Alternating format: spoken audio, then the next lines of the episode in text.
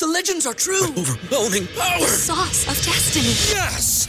The most legendary sauce has arrived as McDonald's transforms into the anime world of WickDonald's. The greatest flavors unite in all new savory chili McDonald's sauce to make your 10-piece Wick Nuggets, fries, and Sprite ultra powerful. Unlock manga comics with every meal and sit down for a new anime short every week only at WickDonald's. Ba-da-ba-ba-ba, go! At participating McDonald's for a limited time while supplies last.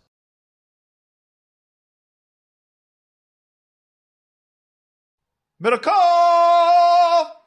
Hey, hey! Hello, and welcome to the Haberman and Middlekauff podcast and show and YouTube stream.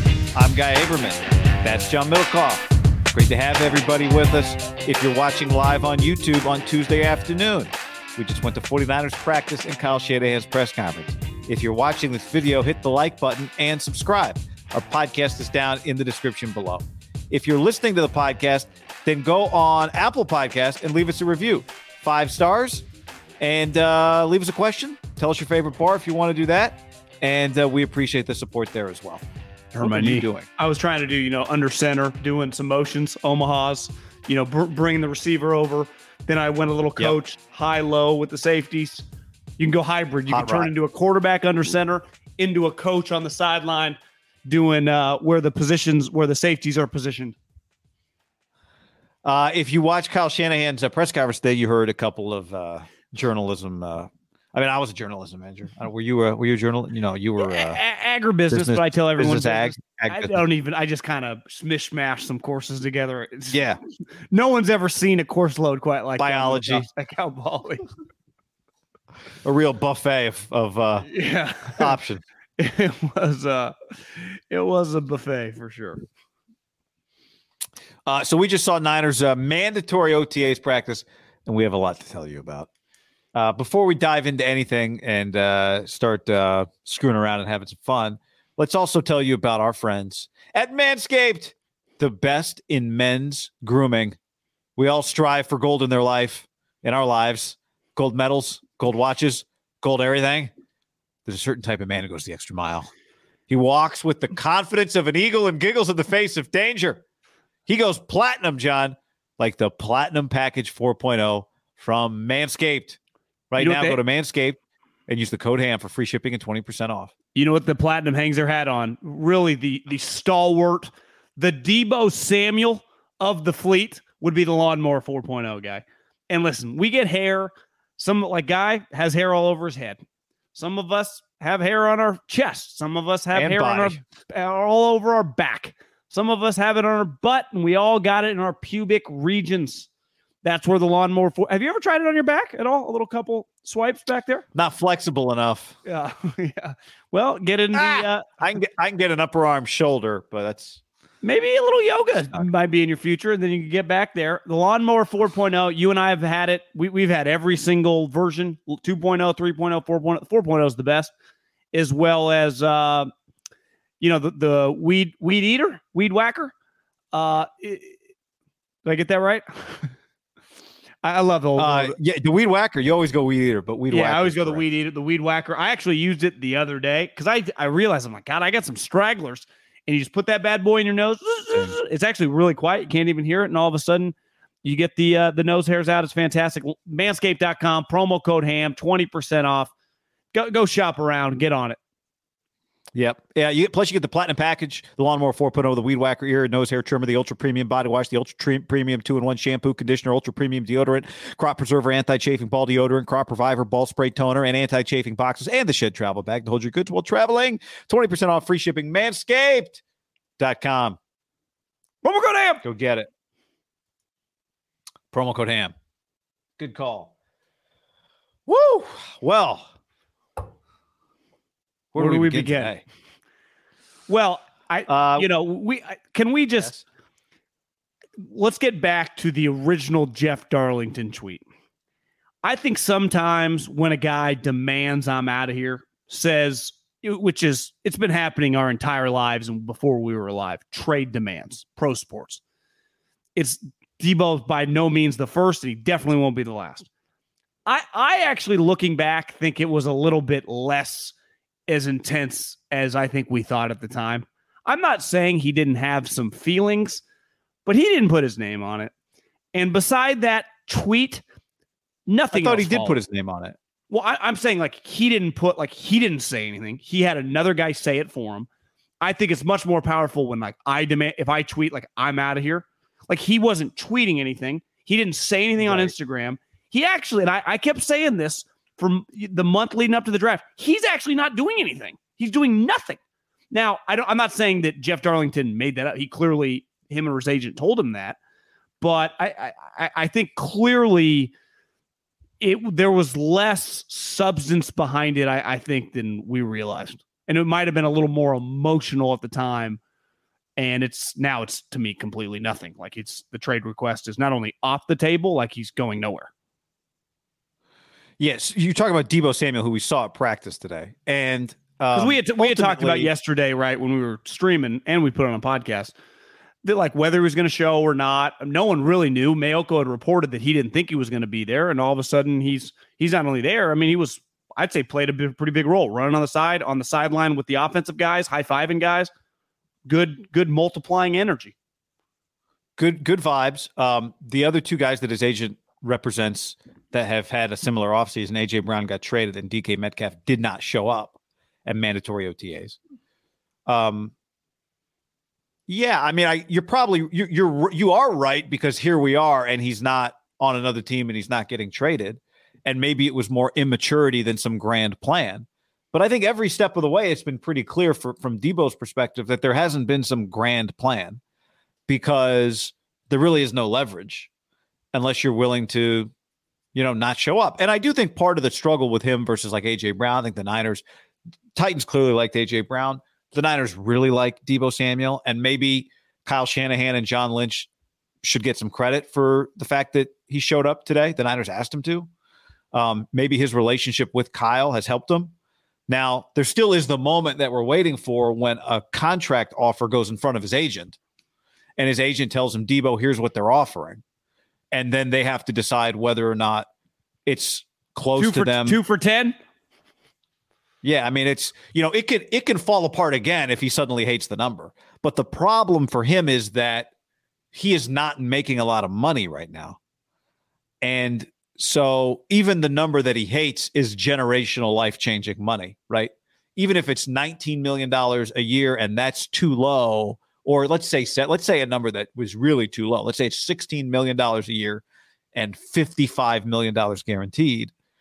He wouldn't he wouldn't sign for 15 million dollars a year. He wouldn't sign for 49. He wouldn't sign George Kittle's contract.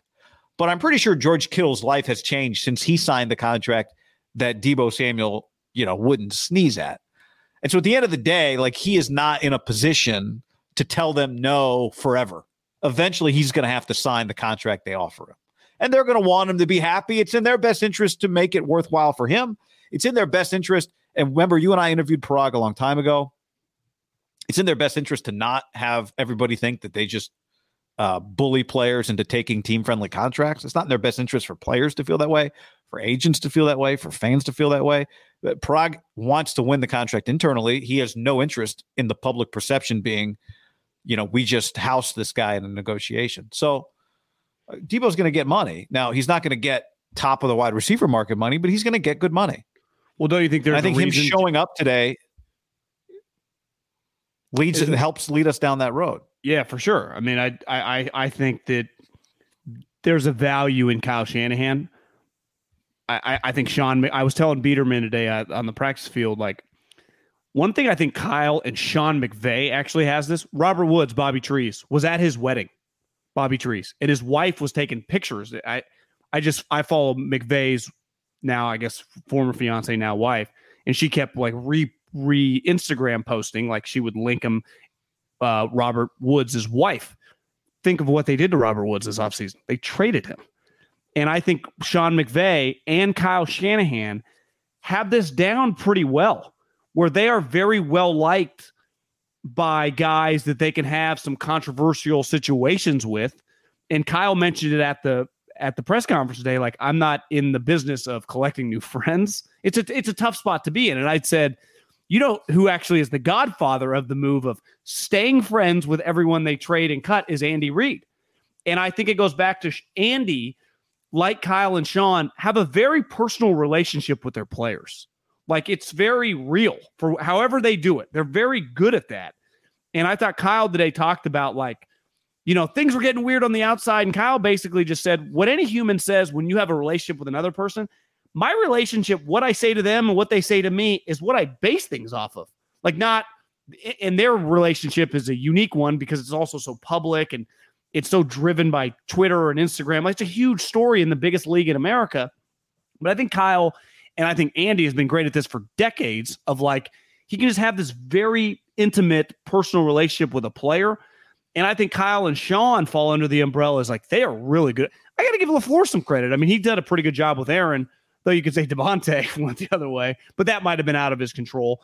It just feels like this is the positive thing of a young coach that gets it.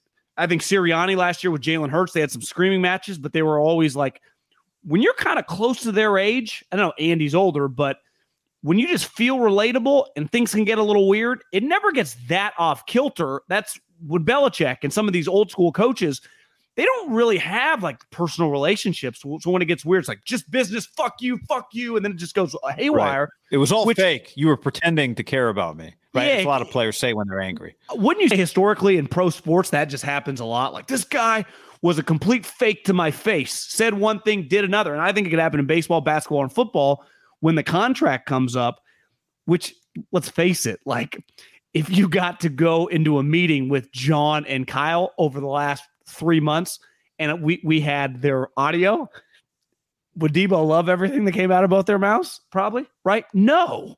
Just like McVay with Robert Woods, why they traded him, or Andy with Honey Badger and all the guys they've cut over the years but that's the very, very, it's not an easy thing. It, honestly, you could say the reason Deebo's there is more Kyle than actual Deebo.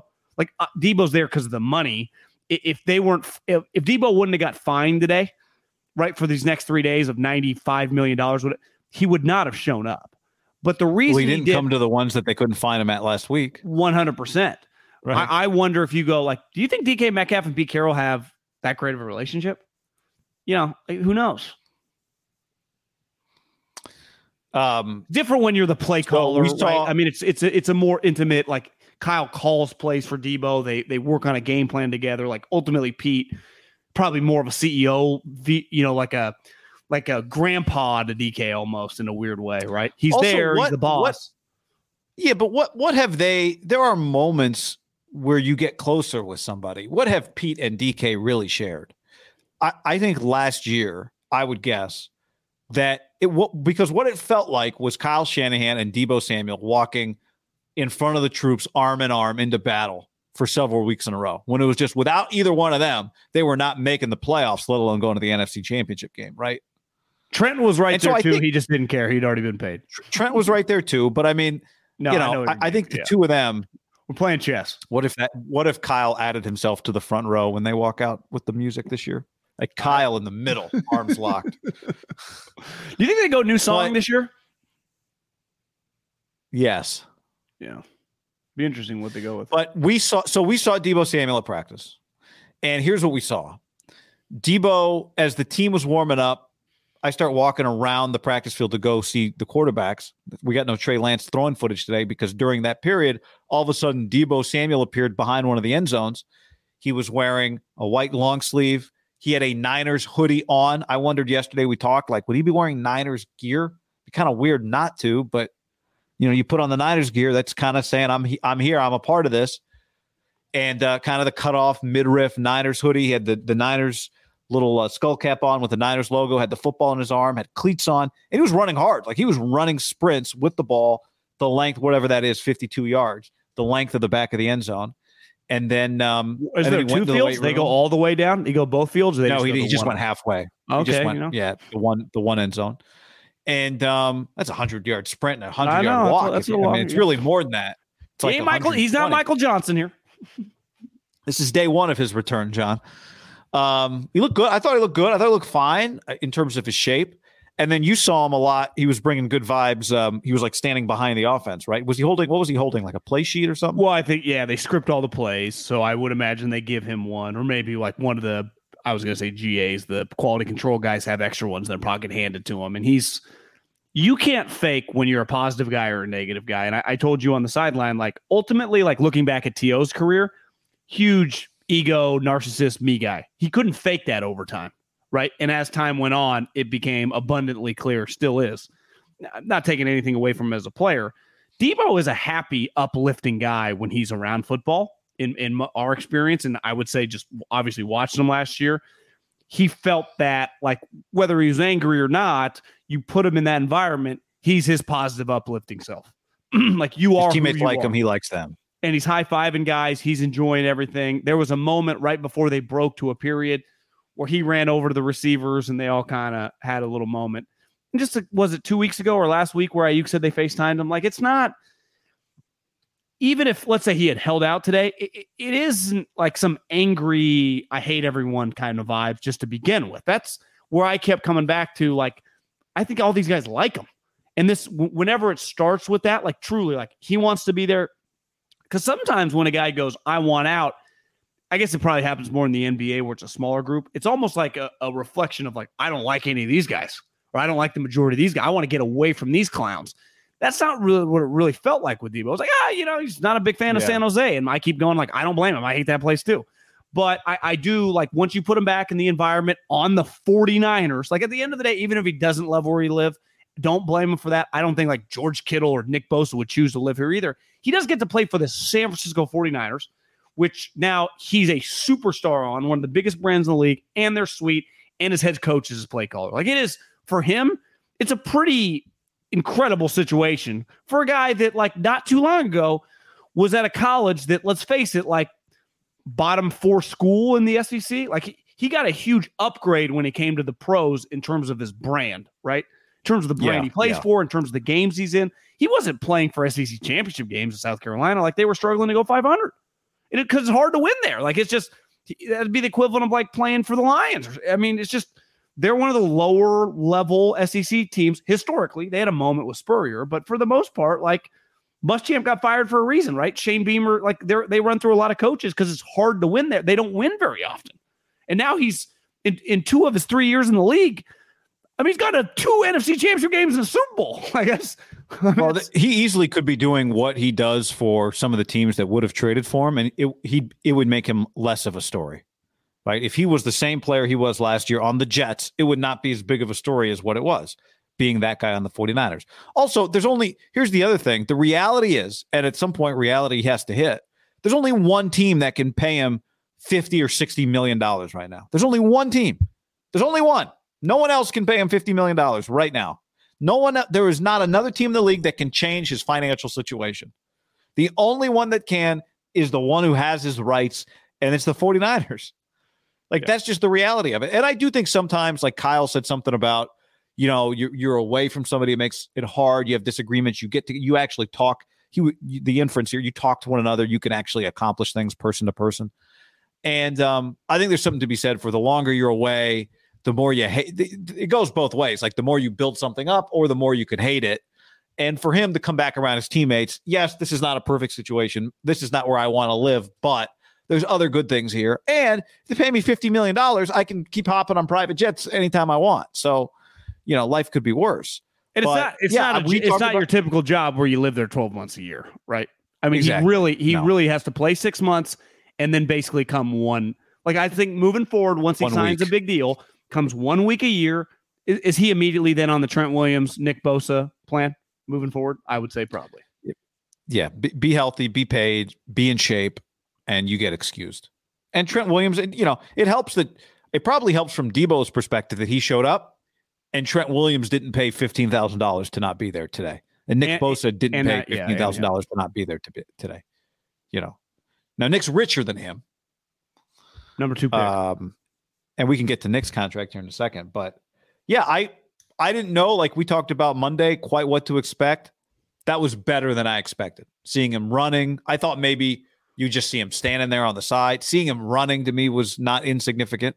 This gets back to what I said though, guy. I, I think if he's gonna come, it is very hard if you're a good guy, you like your teammates and you you like playing football for that team. Like you like the team. You like being part of Yeah. that and those guys to be malcontent guy on the sideline. Ultimately, if you are, Yeah. I, I I think listen, whoever can pull that off, and I would say it's in, in modern day football, it'd probably not be many people. You're you're a fucking loser. and it, you would look back on like the guys who have truly done that, like just kind of it's been like Albert Haynesworth. I mean, T.O.'s the best version of a guy that had some moments. And look, he got run out of town by places. Like they couldn't stand him. It's you would argue even bad guys can't pull that off. Like you would have to have like it'd be very difficult to do. And you could do it, like it would, and it would be a scene immediately. Well, anyone that watches golf knows that one of the big open secrets around the PGA is that Patrick Reed is not very well liked. And yet when you watch him finish a round, they all take their they shake each other's hands, they laugh, they smile, right? Like it's to your point, it's very hard in a situation, even when you don't totally like somebody. Hideki hugged him when he got uh, DQ'd last week for the substance on his. That was a shitty situation. I know everyone was kind of around. Oh wait, well, yeah, Hideki got this. Yeah, that was a weird Yeah. situation. But Hideki got DQ'd and he was playing with Patrick. It was Reed. not Patrick Reed that got DQ'd. You never know. That's the funny part. Uh, so Nick Bosa was there today. Oh, one other thing on Deebo. Uh, we asked some questions during Kyle Shanahan's press conference. I don't know how many questions Ham got in, but several questions. Nobody's counting. Um, you asked some good questions. Uh, I should have asked a question. One of the last questions of the press conference, I asked Kyle if Deebo would participate on Wednesday. And he said, uh, probably not. I'll talk to him. There's really no point. We like we're kind of protecting him. You know, he just got here. It was a blah, blah, no with blah. a lot of words. I should have, but he said at the end, I'll talk to Deebo, see what he thinks. The if, if I could ask that question again, the question should have been: Is Deebo not participating because he has chosen not to participate, or are you holding him out? Right. And I think it even that we probably wouldn't get a clear answer. I bet he would say Deebo and I talked, and this is what makes sense. He's just got here. It's his first day back. We're not going to throw him into drills, right? Now, Bosa was in drills. Trent Williams was in drills, in position drills. Not, I don't think either was in like 11 on 11 stuff. 71. My for point sure being-. 71 was just like hand, like pancake. That's a block. You know, is this a hold in? Is what that, what really that direct question should have been. But when we've been saying hold ins, and obviously we talk about it and we've seen guys do it, I don't actually know what they did. I assume they just stood there.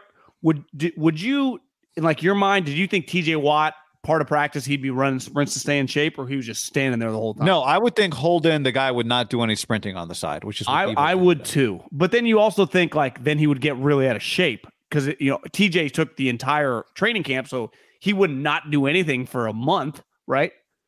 You would just how do you stay in shape? Do you lift a little on the side, like? Yeah, you'd have to do your own thing when you're not at the facility. Because I would not assume Holden is like running some sprints with some other hurt guys on the side. Not that Deebo's Yeah. hurt, but just like training Right. with the group. It I felt like don't more than a hold in. I don't think what we witnessed today was a pure hold in. I agree. I think it was hey, Deebo. You don't need to do any drills; just show up. You know, it could have been that he never got the chance. John on the stream says maybe they're holding him out so he can't hold himself out. It, I think it's a great point, right? It could be like, hey, Deebo, Kyle on the phone, just show up. We're not gonna. You don't need to do any drills, but we we need to see you here. And that okay, cool. It's not a hold in. I'm showing up. I haven't been around. I'm not gonna do any drills, but we're good. And then you're also like, I'm also a football player. I want to stay in shape. I'll do some work on the side. Yeah, do whatever you want, but you're not going to do any drills if you want to do some sprinting. Or maybe the, the trainer's like, hey, man, can you run for us? He's like, sure.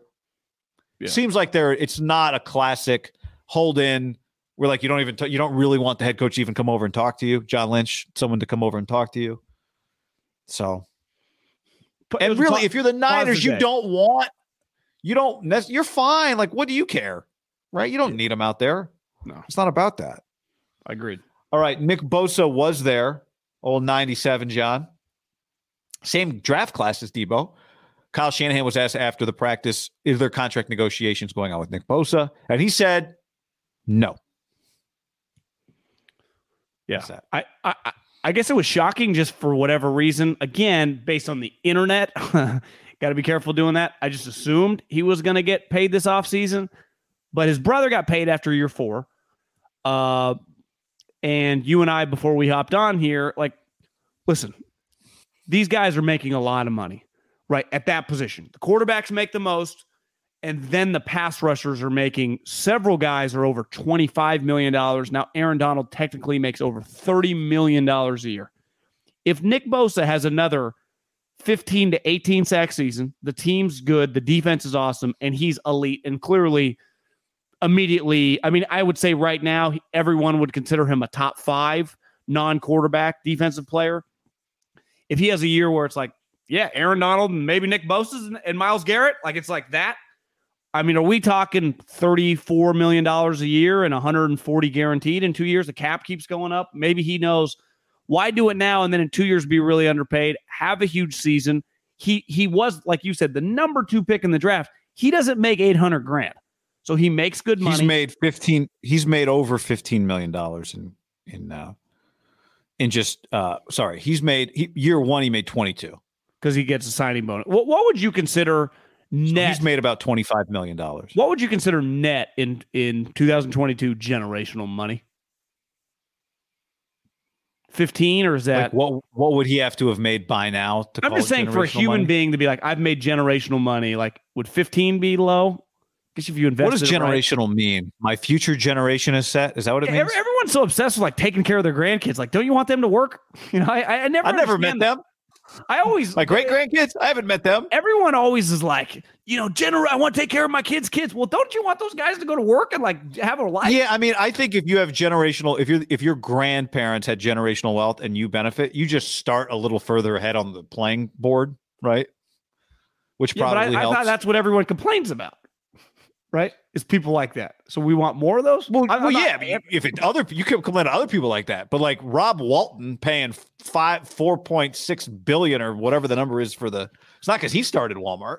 No, I know, but people hate what I'm saying. Rob Walton. He would not be buying the Broncos if he just started at Davis High School with us. Zero 2003. You know, but, but, but, when you when you say generational money, because I've been thinking about this, like, is it? Do you think twenty million dollars? If I have twenty million dollars, I think twenty bank, definitely is ten depends, right? Like 10 can become if you do things with $10 million generation. Yeah, if you buy an $8 million house run, and you only got two left. You can also run through 10 million bucks real fast. Easily. I, I would say so, that Nick But here's you, what's unique about Nick. Nick's brother has generational wealth. But wouldn't you say when Bosa's I'm drafted not Nick number two overall, he immediately becomes generational generationally wealthy? Yeah, I mean he's made $25 million. so it's very likely that he could retire today and not need to work another day in his life. And right? he still He's has multiple years on this contract, right? right. But I mean, if he had like some, if if if the Niners say, Nick, we want to negotiate a contract with you today on June seventh, and Nick says no, and then he gets hurt tomorrow and his career's over. Yeah. It's not everybody's in the same boat. I'm not I saying agree. Joey's going to subsidize his life, but Nick's made 25. Joey is wealthy it's it, he he it's not as big of a risk for Nick than it might be for somebody else who doesn't have another family member in the league making a bunch of money for somebody who was a second or a third or a fourth round pick. So well, it's I, more it's it's an easier risk to take if you're Nick. And like you said, the money is just what's it going to be in a year? Well, you you know about this, and I, I got into it with someone around Maxx Crosby, and I I probably was unfair comparing Maxx Crosby's situation to the Bosa brothers, for example, because they were both top five picks. Because ultimately, Max, as a fourth round pick, right, when he extends himself after his third season, there's he's only made a total of let's say two, like he had two and a half million dollars on the four years, and the like ultimately Nick still has like if he plays out the next two years, that fifth year option is basically like the majority of the NFL would sell their soul for that whatever that value is in two years, what Nick would be, right? Because it's it, that could be $20 million in two years alone, guaranteed. So it's a guy like Maxx Crosby can't risk like I can play another year, be another all pro and make 30% more, but like it could also go the other way where a guy like Nick Bosa, Khalil Mack, and Aaron Donald, they just had more, had more money in the bank. I mean, dramatically more. So they're in a position yeah. to but they're still a risk. Like right now, the Niners would, I'm sure, give Nick Bosa $105 million guaranteed. Now he could play it out, have a huge season, be defensive player of the year, and maybe take that number to $138 million like the following season. But it could also, like, he got hurt in high school. Remember? Didn't he tear an ACL in high school? Tore an ACL in the pros. had a hernia surgery his junior year in college that remember knocked him out like the third. I, I forget what game it was, but it ended his season. Early. So he's had three major injuries at every level. I- Might have I- been able to come back at Ohio State or no? Was it like one of those? Where it was like, ah, yeah, yeah, remember they were they were they didn't make the net they didn't make the playoffs and he just remember he came around I think the Rose Bowl or whatever which was the right move. Yeah. But you could just it, it- you could argue if you were in Nick's camp if you were looking at Nick like there is some risk involved in this. Like you, you could make an astronomical amount of money and just avoid any like obviously if you play and you're healthy you're going to break the bank and have a huge season because you're an elite player. But if like could we broach it with them and they'd even be willing or is it one of those like ultimately the niners don't want to extend him right now he doesn't he's like open to it you might as well just play it out because if you don't want to extend him and he's cool with playing it out it's always the right move for the team to let it keep going right the niners are cool if with letting this don't play want out to extend him. Yeah, the the Niners also right this second don't have a lot of money to play with. They Deebo yeah but they, they could drop but, but if they extend him they can drop the cap you know they, they can play with everything That's true. Uh, but nothing's happening right now. And I I think from Nick's perspective, I understand it. if he has a big season that number could be astronomical next season though right Huge. like what was the Lamar you you were telling me about you were in the car listening to Albert Breer, what he said about Lamar Jackson? Well, he said last year when the Ravens could have extended Lamar Jackson, Lamar Jackson was extension eligible. Josh Allen got an extension. He had at the time that Josh Allen got an extension, like the way we think of Josh Allen right now, there were still some questions marks last year at this time. And they gave him whatever, a, a, a huge sum of money, right? Or maybe it was right at training camp. Lamar Jackson did not get a contract. Well, at the time that Josh Allen signed, there were three quarterbacks that were at that 40 or above. And really, most of them were like 40 or 41. Now Rodgers makes 50. Carr and Stafford both make like 44. Watson makes 46. Josh Allen's in the club. Dak's in the club. There are a ton of guys in that 40, mid 40 club. So now Lamar Jackson, no longer you can get him like maybe we get him for 38. Or like it's Lamar Jackson's a $45 million a year quarterback minimum. Like that's just the starting point. So next year, if let's say Chase Young has a huge season, maybe some other star defensive lineman has a huge Jeffery Simmons or something. All of a sudden, we're talking about several guys at like 28, 30 million dollars. And if Nick Bosa is the best of the group, is Nick Bosa making quote unquote like quarterback money of two years ago, which is Yeah. pretty possible. Yep. But maybe the Niners don't care because they be get you you get more cap flexibility as the cap goes up. Jimmy's off the books, right? 30 might be the floor. You still got a couple years away from paying your quarterback, right? That's one situation they're in right now. Their quarterback is cheap. here's the reality though, right? Deebo's a question mark just because the body type, the way he plays. We've seen Nick Bosa. Like that player, if he stays healthy, he has a 10-year career where he's a Hall of Famer. So if Nick Bosa's healthy And he does everything he can. If he's not healthy, it won't be because he's not working hard at his health. it'll be freak things on the field, right? If Nick Bosa plays the next six years, 95% of the games, the Niners would be like, yeah, have him name his price. We're cool with it. Eh, You don't even hesitate. That, to me, Nick is an easier deal to do than than Deebo, right? Nick's the easiest deal they've done in a long time. Like it's just an it's a Well, no brainer. Yeah, when, when you are an established top tier player at your position, it's easier, right? And we talked about that a little bit Monday. At, at probably the Um, second most important position, right? A guy that can get you 15 to 20 sacks and dominate. He's an elite player. And you're- I mean, he's And and your coach doesn't. Co- your head coach, who you pay a lot of money to, doesn't coach him. Your head coach creates offensive players out of. Here's the you other. know, here's the waiver other thing. I, I, here's the other thing I'd argue with Nick. He's kind of coach proof. Like let's say Kocurek ever left to become the head coach of Texas Tech, and they got you know Guy Haberman or Will Plemons, their new defensive line Sonny coach. Cumbie's out. I does c- could anyone screw up Nick Bosa? I'd argue no. No, It's kind of Khalil. no Mack, one would Aaron coach him. Donald. Just leave him alone. Yeah, it wouldn't be. He's uncoachable, and not in the sense that he's hard to coach, in that he doesn't need to be coached. Yeah, you just say you go on the Other left than or right Da- wherever Data you feel Bosa. comfortable. Let it rip. We'll just I'd line hire the him. other three guys up, and you pick a side. That'd be good defense. Just let Bosa. He lines up behind the nose tackle, and then he picks a side depending on what he's feeling. I feel like Khalil did that for a while. Just like oh, I'm gonna go here. Yeah, it's just like basically like Peyton Manning ha- have control of the offense. Just let Nick Bosa have control of where he lines up. Yeah. Oh, he's lining up just next to Drake Jackson on the same side. It's a double wide nine. you do that? Just have both shoulder to shoulder outside the left tackle, Be a right tackle. The, the only guy that'd have a a prayer to stop Just that would be, Trent, would be Trent Williams. You just go the other way, Yeah. I guess. just run away from them. But all right, we want to tell you some of what we saw in practice on the field, specifically with Trey Lance. But uh, first, John, let's uh, go back and tell you about our friends at Indeed. Indeed.com slash ham. Indeed.com slash ham, where when you sign up right now at Indeed, you get a $75 credit toward your first sponsored job. Plus, you earn up to $500 in extra sponsored job credits with Indeed's virtual interviews. Just go to Indeed.com slash ham. I had a friend of ours who told us they used it, and they said what they loved about it is it was all in one place. In terms of it matched, they were able to do a virtual interview on Indeed. They were able to screen a couple candidates and talk to them both, and it's so easy. I mean, this day and age, if you're not using Indeed.com slash ham and you need to hire someone, I, don't even know what to tell you. I, I tell you, you're crazy because Indeed, it's unbelievable powering hiring. Uh, powerful hiring partner, delivering four times more hires than all job sites combined.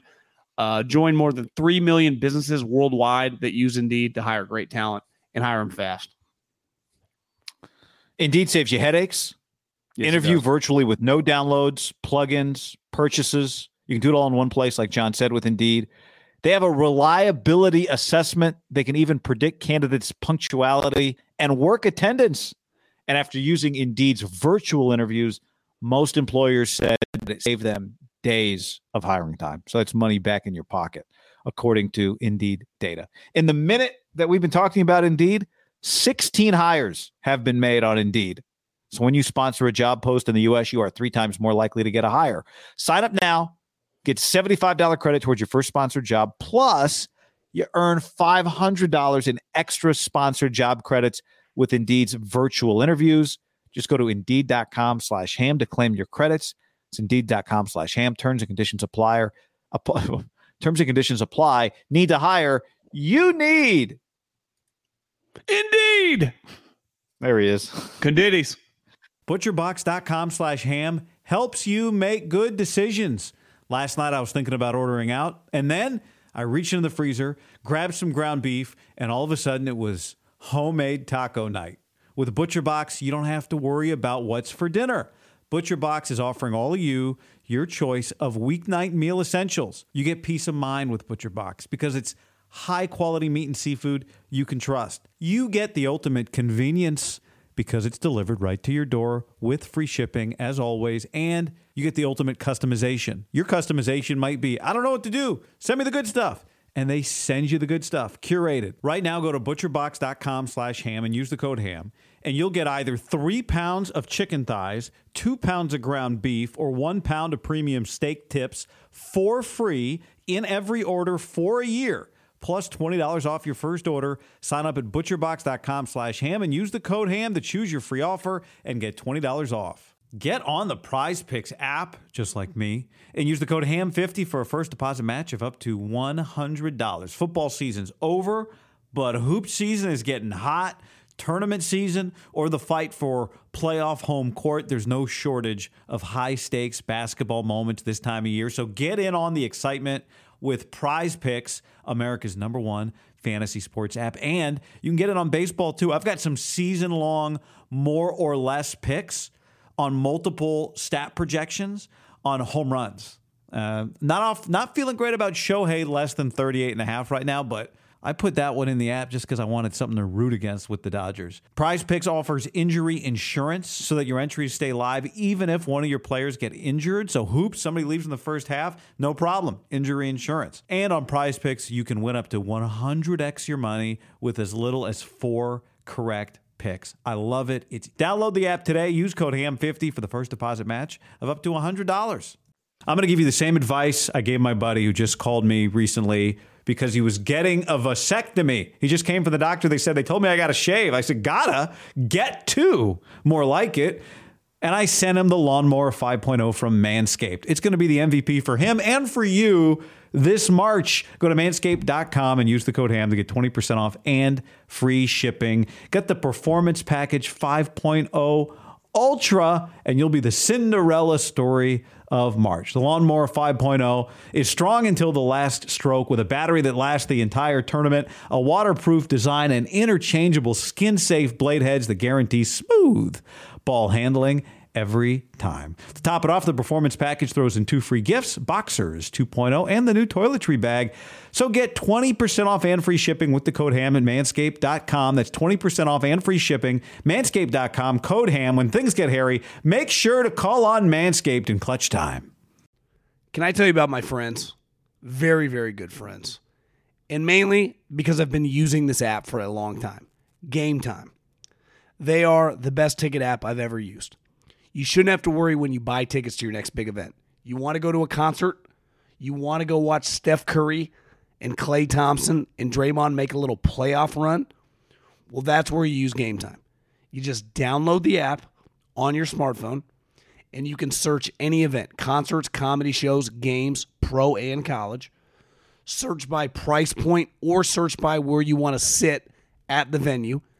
It gives you sightline on the app. And uh, it's really easy. Buying tickets in seconds with like two taps. I cannot recommend it enough.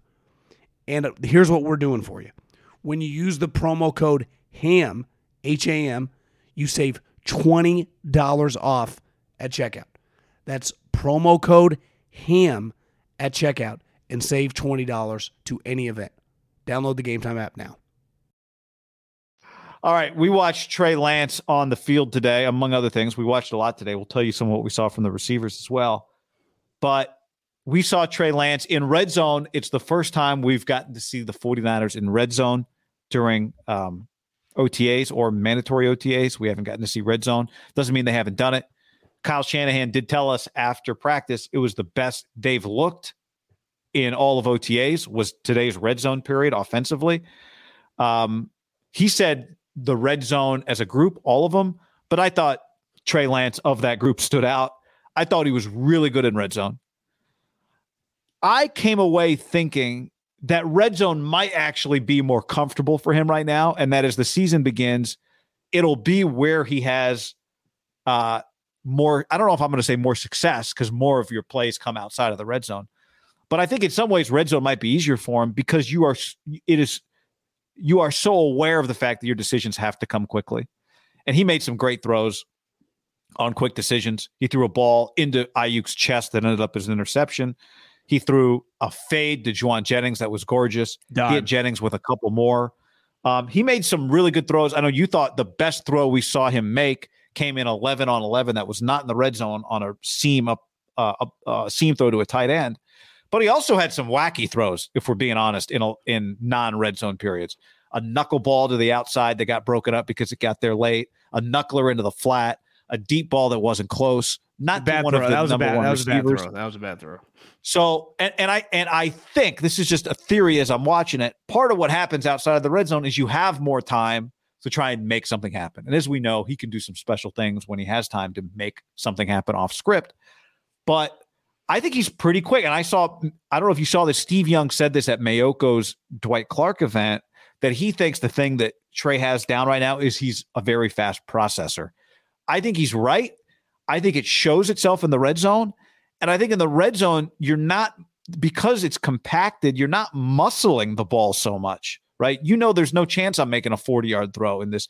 I'm either throwing a dart, I'm throwing a fade, I got to get one outside to a running back. Whereas there are times it felt like in other scenarios where he's trying to make plays down the field um, or where he's off script, where he tries to muscle the ball a little bit and loses a little bit of accuracy there. Just a theory. Again, I'm watching, we've watched a handful of practices. That's what we saw today with Red Zone. It's it's taking a slice of the pie and kind of building a, a, a theory off of it, but that's where I am today after watching practice.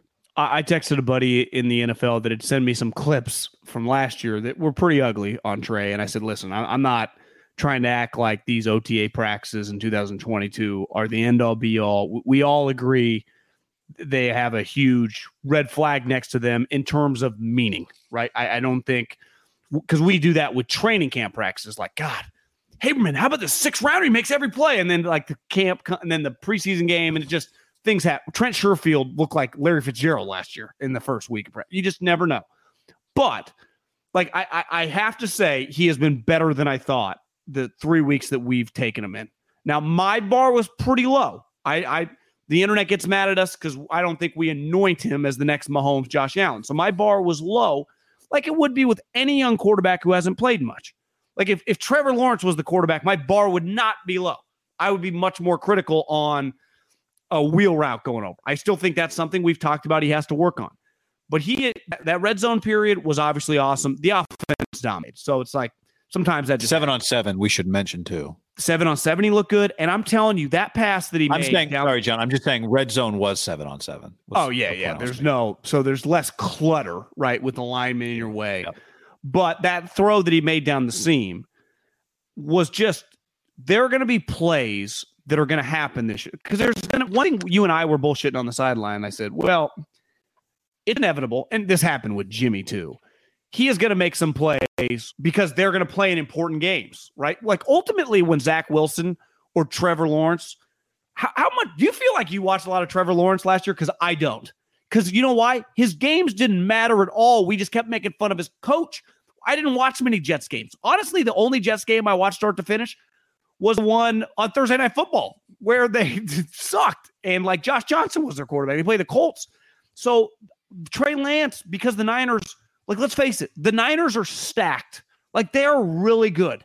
They went to the NFC Championship for a reason, not their quarterback, their fucking team.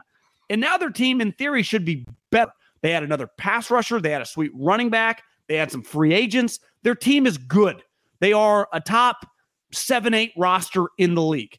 So this quarterback, he, you know, in a weird way, doesn't need to be exceptional. Now, his physical attributes are going to allow him to do some exceptional things that they weren't able to do last year in the passing game.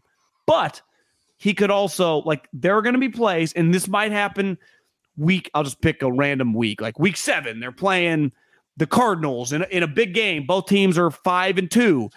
And Kansas I- City, John. Okay, seven. Kansas City. Check like the board. they're playing the Chiefs. They're both five and two. Somehow CBS gets that, and it's Nance and Romo, and it's like, oh shit, this is that a 125 game, TBD game? It's on Fox. Okay, so it's Olsen and Burkhardt, Burkhart and Olsen. and that game is big, and they're both five and two, and it's like, okay, this is Trace passed every test, throws three picks in the game. Mahomes throws four touchdowns, and the Niners lose by 20 points, and everyone's like, oh, it's gonna happen. Who cares? Right? Uh, To me, I'm already prepared to live with some of the boneheaded things as long as he can be efficient like we saw today and then have the exceptional explosive plays. That like honestly, if Jimmy just had two more explosive plays a game, like legitimately not the YAC plays. And I think Warren Sharp put out something the other day on Twitter to like really put it into context because we were going back and forth. Remember when we were looking at the numbers last year? Like, didn't add Yeah, up. yeah. It's the YAC numbers were crazy. I'm talking like legit bombs to Aiyuk or to Kittle down the seam or to Deebo or to Jauan Jennings. I'll tell you, I think even one Garoppolo more explosive game would have changed their offense. yeah, because they won 10 games with the way they played. Just what, one. What if Trey could give you two? Because he can, right? Just with his arm Yeah, strength. yeah. Yeah. You're gonna get again, th- he might. they're gonna have shots. This is why he's gonna call shots this year, right? Besides just because Kyle naturally has the built-in plays, the the why slip out, and just the natural shit where guys are gonna be wide open. He's got to hit those. And Jimmy was hit or missed. Obviously, the other quarterbacks missed way more. Can he just occasionally? I'm talking just occasionally during the game. You're right. It might just be one play. Hit Aiyuk on a 50 yard bomb. Eh, remember remember when it happens when he tries to make a play that doesn't work out that Garoppolo did not play mistake free football. Just remember, just file that one away for next time. I don't think Like, anyone will oh totally yeah, Jimmy might have made. No, but I think sometimes in the off season we forget that Garoppolo taketh and giveth, and doesn't if- really giveth as much. What if he gets traded to the Browns and wins the MVP? big plays? Well, he could be good on the Browns. Would be a great spot for him, and I and I think it's a real possibility that he ends up as the Browns quarterback. But, um, you know, I think it's funny. All the talk of Trey's mechanics is everybody but Trey and Kyle. When Trey and Kyle get asked about it, they really downplay it. I mean, Shanahan, every time he gets asked about Trey's mechanics, acts like he doesn't even understand why the question's being asked. He's like, I don't, yeah, he's the same stuff. And, and I think he, it might be legit because every time Trey is asked, he's like, yeah, we're not really doing that much. We're just trying to fine tune some things. I think there are times where the way he tries to create plays create bad throws where where his ball doesn't get to where he wants it to go the way he wants it to get there because he's really trying hard to force to, to make a play. In the red zone, you don't I think you're probably more mechanically sound in the red zone because the decision is quicker and the throw is likely not going to be some, you know, you're not running out to one side and throwing it to the other hash mark. You just don't have time. There's not enough space because you already have, and we asked Shanahan about this today. You already have three points. So you're not trying to make too much extra happen because you already have three points. Unless you're Jimmy and I thought he looked Green Bay Packers in the NFC. Unless you're Jimmy Garoppolo against the Green Bay Packers. I just the other thing overall, I think Trey just continues. He looks really comfortable, really at ease.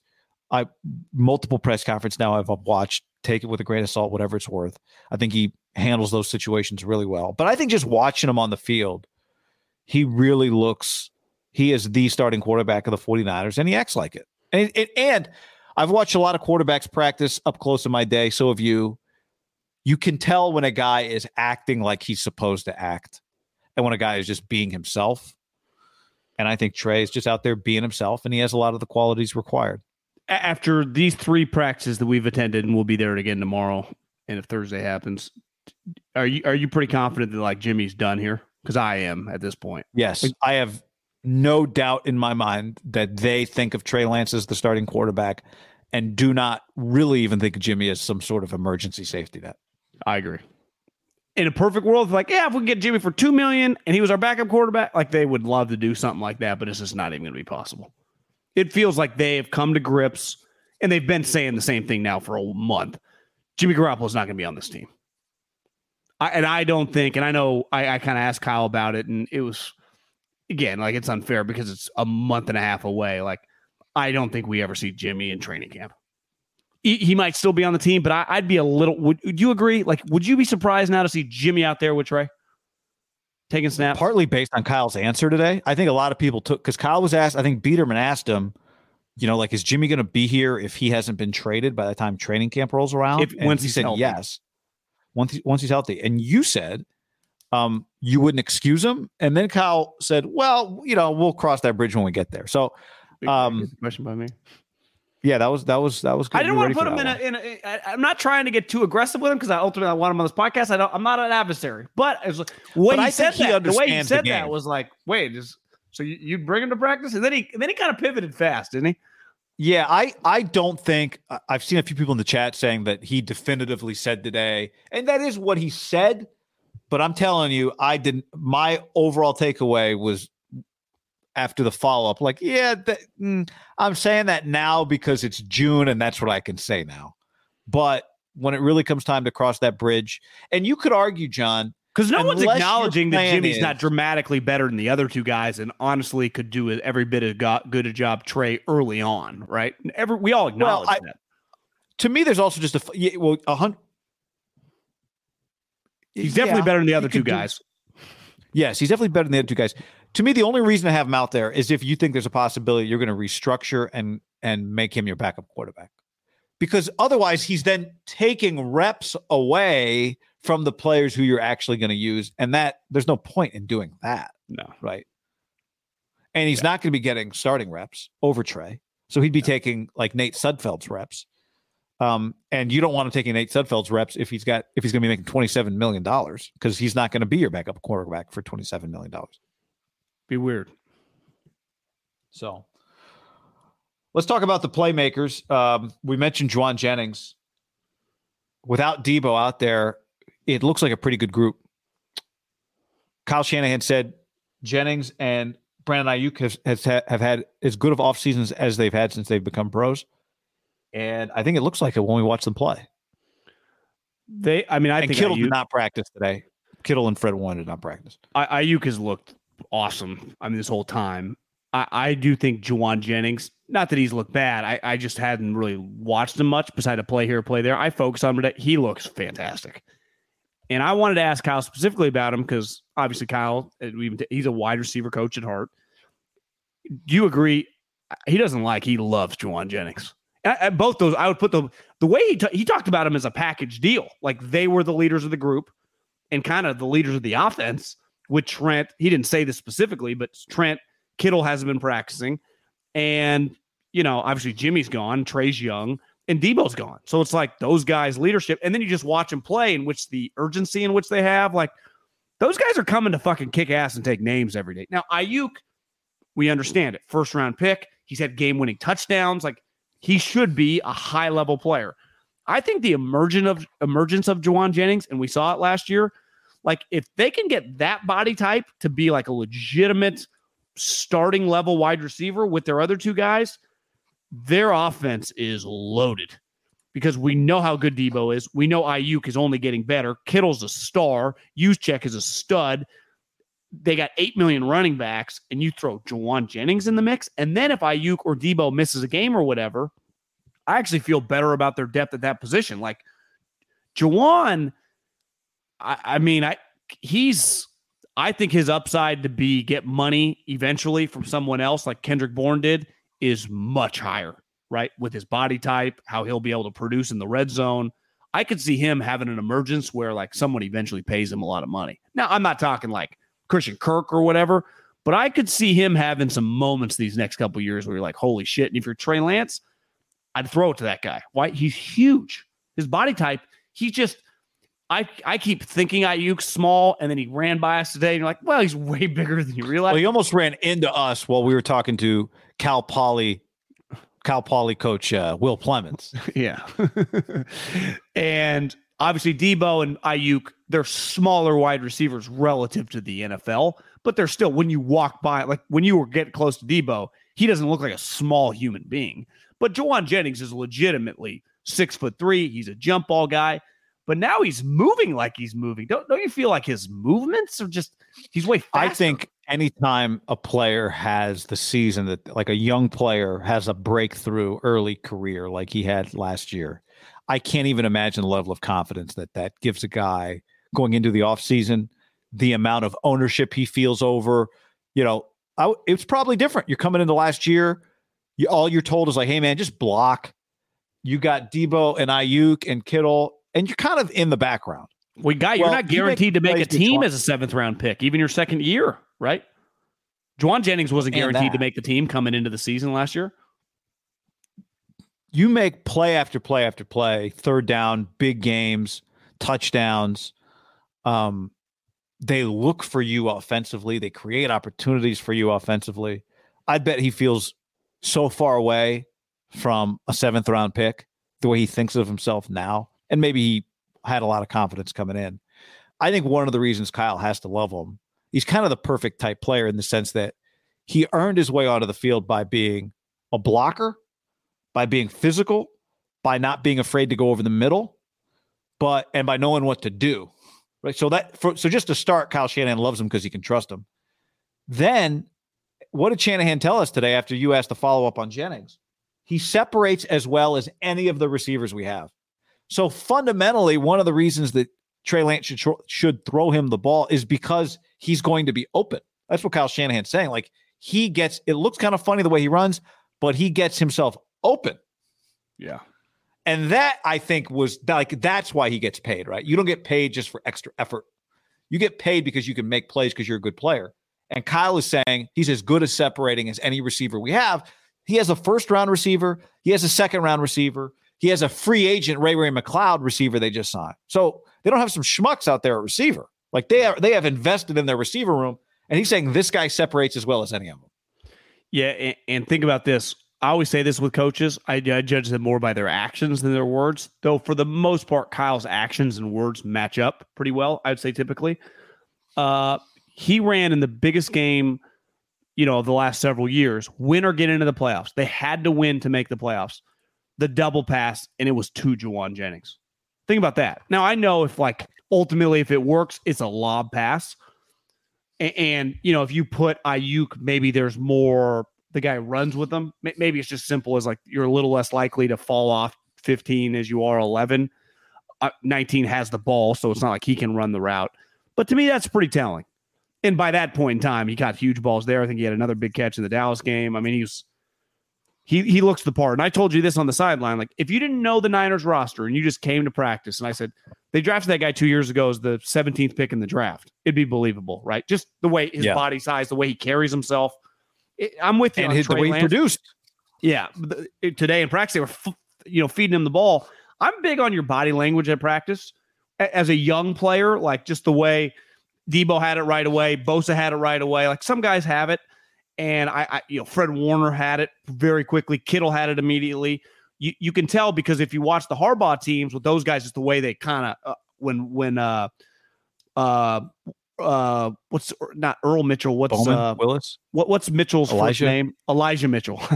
the way he walked by me the first OTA we went, I'm like, this guy's carrying himself like he's starting running back in the league. And there's something to be said about that because it's it's a league of alphas and it's a dog eat dog league because you're playing for other people's position and you can't fake the confidence that that guy's playing with right now. And I would say Jauan Jennings, and they know it, and it's got to feel. good. I mean, anytime if he's good again, like they fucking dominate the fourth, the third day of the draft. I mean, that would be incredible to get a guy to produce like that with your other two guys as a seventh round pick. Somebody in the chat said something about Ray Ray McCloud is only a returner. No, I mean Ray Ray McCloud is going to play receiver for them. He had a nice catch today, actually, a really nice catch. Well, the one thing is with Kyle, we saw with with Trent last year, like everyone early on gets the chance, right? If Ray Ray does well in training camp, he'll get some reps at wide receiver for sure. Yeah, and we'll see. Like Danny Gray's got to prove he can just practice for three straight weeks. He has a hamstring, didn't practice today. Now he was running around. He's probably fine. We actually saw him at the practice where he tweaked it because he had the Theragun on it, and then he practiced. He continued that practice to practice. So I don't think it's anything severe, but um, it's going to be hard for him to force his way onto the field. They have good receivers, especially once they sign Deebo. Well, and they don't play. I mean, again, it might just be Jimmy. We'll see. Maybe Trey would change with Trey. Like if they go quote unquote spread it out four wide receivers, their tight end is one of those guys, right? So th- they don't ever go four wide receivers on the field at the same time because unless he's injured or sucking wind, 85 is one of the guys, right? If I'm thinking if Yeah. they're going four wide, it'd be 11, 19, 15, and 85. And you feel pretty damn good about that group. Like, this gets back to Right. Trey. Like, what more can you ask for? Like, it's like, well, Zach Wilson's got Elijah Moore, and we'll see about Garrett Wilson. He's a rookie. I mean, they, they're rolling out Deebo Samuel, Brandon Aiyuk, George Kittle, and Jauan Jennings as their spread it out group. And they might put Juszczyk in the backfield to, you know, play pass protect. Like that's that's pretty unreal. Well, my question is if Jauan Jennings is the best separator of the group, we've never really thought of him as a deep ball threat because speed is not his calling card. But maybe he is a threat down the field for them this year. Well, he's getting matched up on the third best corner, probably, right? If the other two guys are around, you're not putting Jalen Yeah. Ramsey on him. No, it's true. Now, top Yep. end speed is not really his thing, but if you, this is what Keith Williams of Baltimore Ravens would say. Like I mean, Davante Adams gets open down the field. Keenan Allen gets open down the field. You can get open with route running. You know the route that you was it last week that when he broke on uh, was Emmanuel Moseley or Ward or maybe Jimmy It Ward. was Jimmy Ward.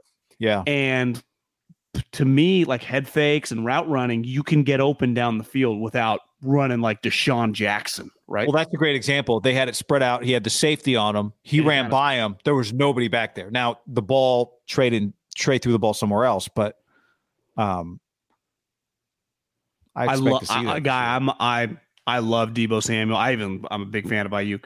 I'm a sucker for a big wide receiver and he's the biggest. He's the only big guy they got. by a mile. he stands out in their group, right? Yeah, their group is not big. no. That's for sure. Their group is not big. But you know, one thing we haven't seen when it comes to Trey and making plays and accuracy, we haven't seen the full group together, right? Maybe you don't have to force the ball as much when your best players are on the field because they're more open. So, uh, a couple questions here in the chat. This is from Randall. Thank you, Randall. Kyle said he expects Garoppolo at practice once healthy if he isn't traded. With a guaranteed 27 million if he gets hurt in practice. Is Kyle serious with his statement today? Like I said, like John said, I I'll believe he's on the field when he's on the field at this point. I'll be I'll be stunned if we ever see him coming out, you know, August 4th and you know when they come out kind of that little area if he's one of the guys running out.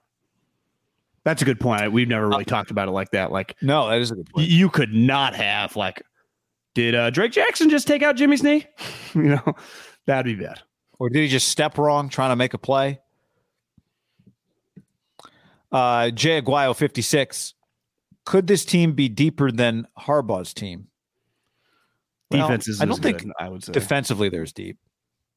Not as many top end playmakers on defense. Um, what was the receiver group? Crabtree, Cra- the receiver group wasn't great. Ed Vernon. Yeah, they drafted AJ Right, Jenkins. did have a good tight end. No, he was not. I would not count him. Felt like they had Frank, Bruce. Mi- Their running backs were good. Frank, Bruce Miller, um, the one dude from Mississippi State, Dixon, was solid. They just had a lot of big Booby? bodies. Yeah, just it felt like they. Well, I mean, they they ran the ball and they threw it to Vernon and Crabtree. I mean, that was kind of their. Kyle Williams had a cup of coffee. Uh, Oh, Oh, they got- they Mario got An- Manningham. So they yeah, got they got Anquan. I mean, he remember that you know they got Anquan after the Super Bowl. The Super Bowl team, Crabtree had 85 catches. Manningham and Vernon had 42 and 41. And oh, they had uh, for that's right. They had Randy for a minute. Delanie Walker made some catches for him. But the next year, the Anquan team, was their Super Bowl team their best Uh, teim. Maybe they peaked. uh, at the well, I actually think this group, uh, the Anquan team probably had better. Anquan, Vernon, Bruce Miller, Crabtree was hurt or got hurt, so that interrupted that year. I mean, well, Michael James, we're just so it was so much about their defense. Bowman, Willis, Reed, Whitner, Brooks, Rogers, Tramaine Brock, Justin Smith, Aldon Smith. Ray Glenn McDonald, played a bunch shit, them. Ray McDonald, shithead, gr- dominant player. Yeah, Hard, hard to beat a front seven of Ray McDonald, Justin Smith, Glenn Dorsey, Ahmad Brooks, Aldon Smith on the edges, and Bowman Willis in the middle. Like I, I like their linebacker Yeah. group. Fred Warner, uh, uh, I can never say his name. Uh, how do you say his name? Fifty-one. Aziz Al Shire. Azeez and and Greenlaw. Like that's a really really good group. I would take all three of those guys. Not a soul would take those three over.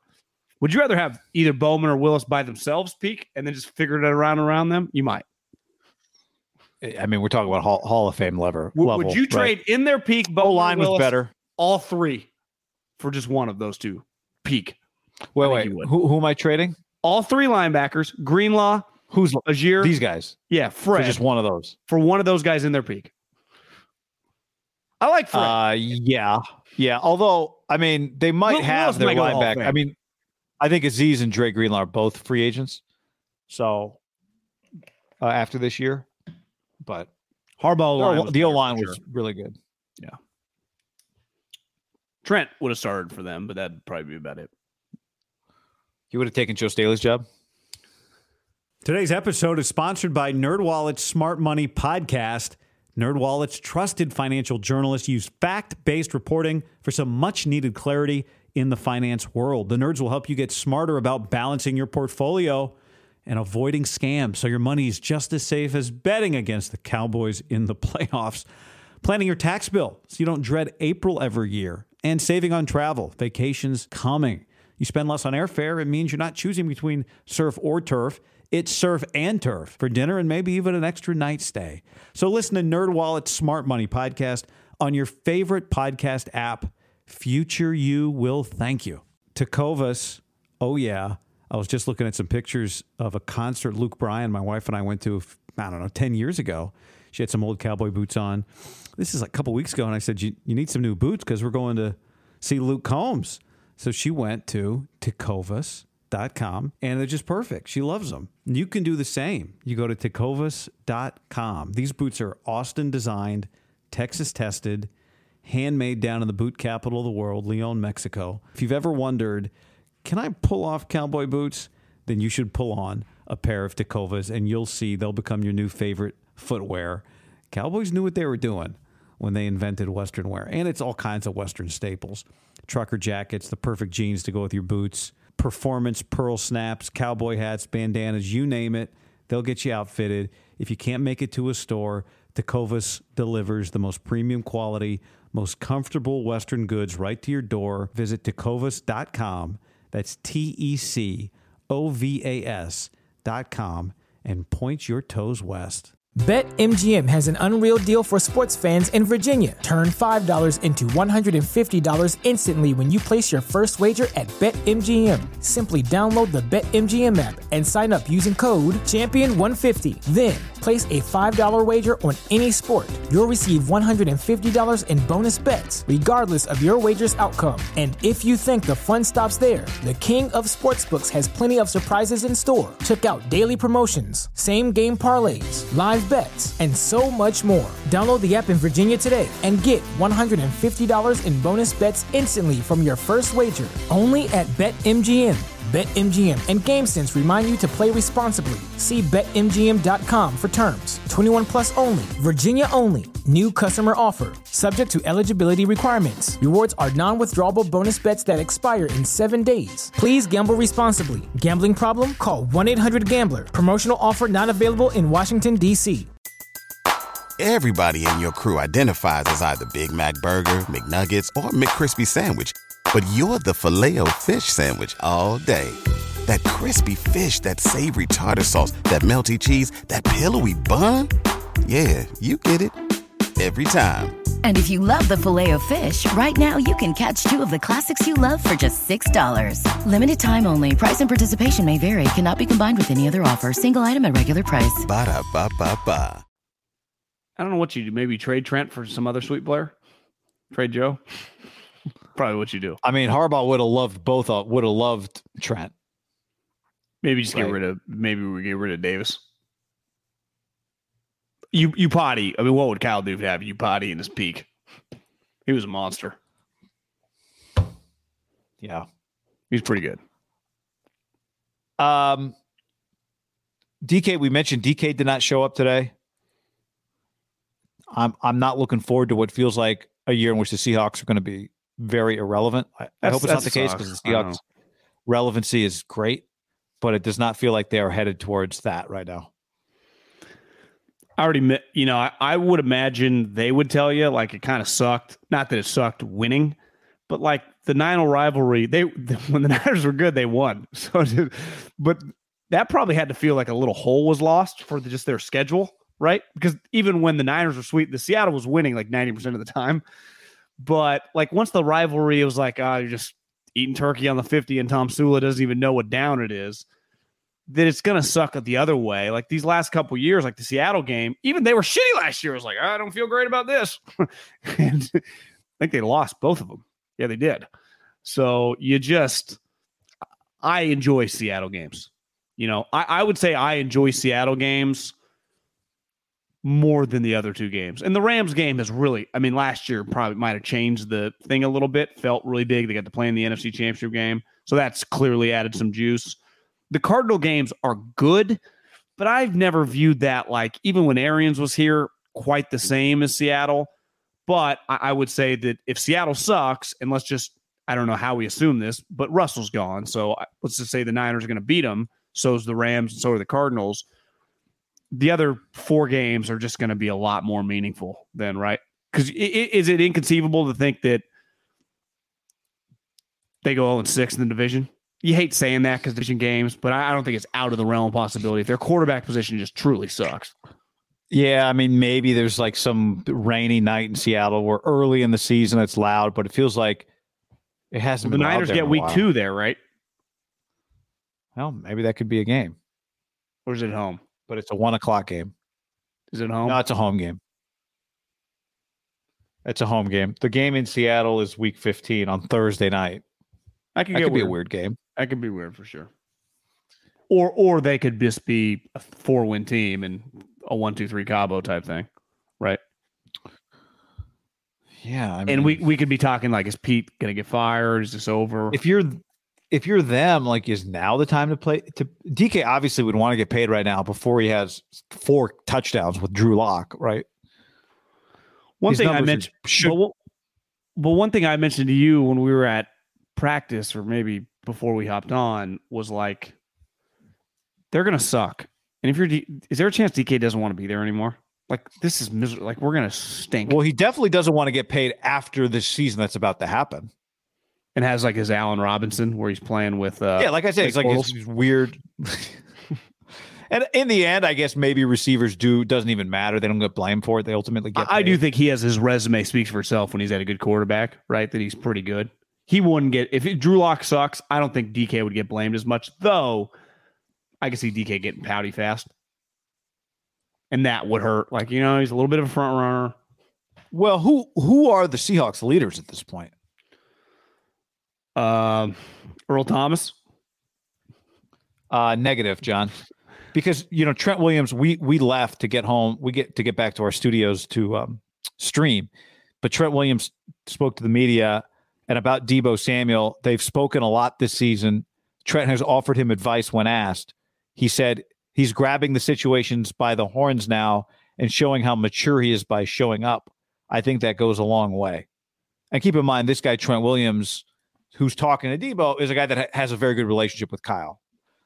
Um, And he went to, I would Did I- say, some contentious stuff with a previous team about like almost quitting football. yeah, like, hey, bro, this could be a lot. Trust me, this could be a lot worse. yeah. Have you ever seen Deebo's the like, hey, Trent, what was uh, it like to walk team? away? You ever met Trent Dan Snyder? Trent did it. He quit. Yeah, Trent did it. Part of it Walked was like, away. he had a cancer scare, but I think the football team drove him to quit. But he was kind of he's kind of a mixed Deebo, Aaron Donald. Like he was just going to retire if he didn't get what he wanted. Trent. He hated him because they sucked. Yeah, hey, hey Deebo, are you friends with Terry McLaurin? Because you should give him a ring if you if you aren't. I can get his number for you. You- Ask him what it's like to play like because I I do think it helps that they're friends and he can put it like in legitimate perspective. Like, bro, you got it pretty fucking good. And we talked about uh, months ago like the conduit for this whole thing for Kyle could be that guy, right? It like Trent. they are they are very close. They went to a Warriors game together. They walk out together. They are clearly kind of kindred spirits. Maybe just because they're so sweet at their job. And Trent really gravitated toward him. And this is gets back to Kyle's relationships. I'm telling you, I saw it with Andy Reid for so long. Andy could always overcome weirdness because of his relationship with a guy. And that is, I think McVay has that too. And that is a very, I would say that's going to be moving forward as money gets crazy in this day and age. It's why so many teams, I think, kind of like try to hire that type guy. Ultimately, shouldn't that be Cliff's point of difference with Kyler? Like their relationship, in theory? Kyler might make it hard, but yeah, in theory, Well, that's Cliff's guy. it might be that nobody has that relationship with Kyler, right? Well, you probably shouldn't draft a guy number one. I mean, I didn't Yeah, it, it would. No, but you're right. I mean, you might have just drafted the wrong, the wrong guy. I mean, Trent Williams would be telling Deebo, "Kyle has made me very rich." Well, I really Trent made himself very rich by being the best player in the game. Well, what ultimately, for example, and I, everyone, if you enjoyed football, like watching Russell play for Seattle was fun. Like they, they were a very, very enjoyable franchise to consume for the last seven, eight years. But the reason that deteriorated, let's call a spade a spade, was the head coach and his relationship. Wouldn't you say that's where it started? It was always the conversation. Pete and Russell, Pete and Russell, the offense, Pete and Russell, Pete and Russell. And Pete was like, our relationship's good. Clearly not. Like you guys are not on the same page.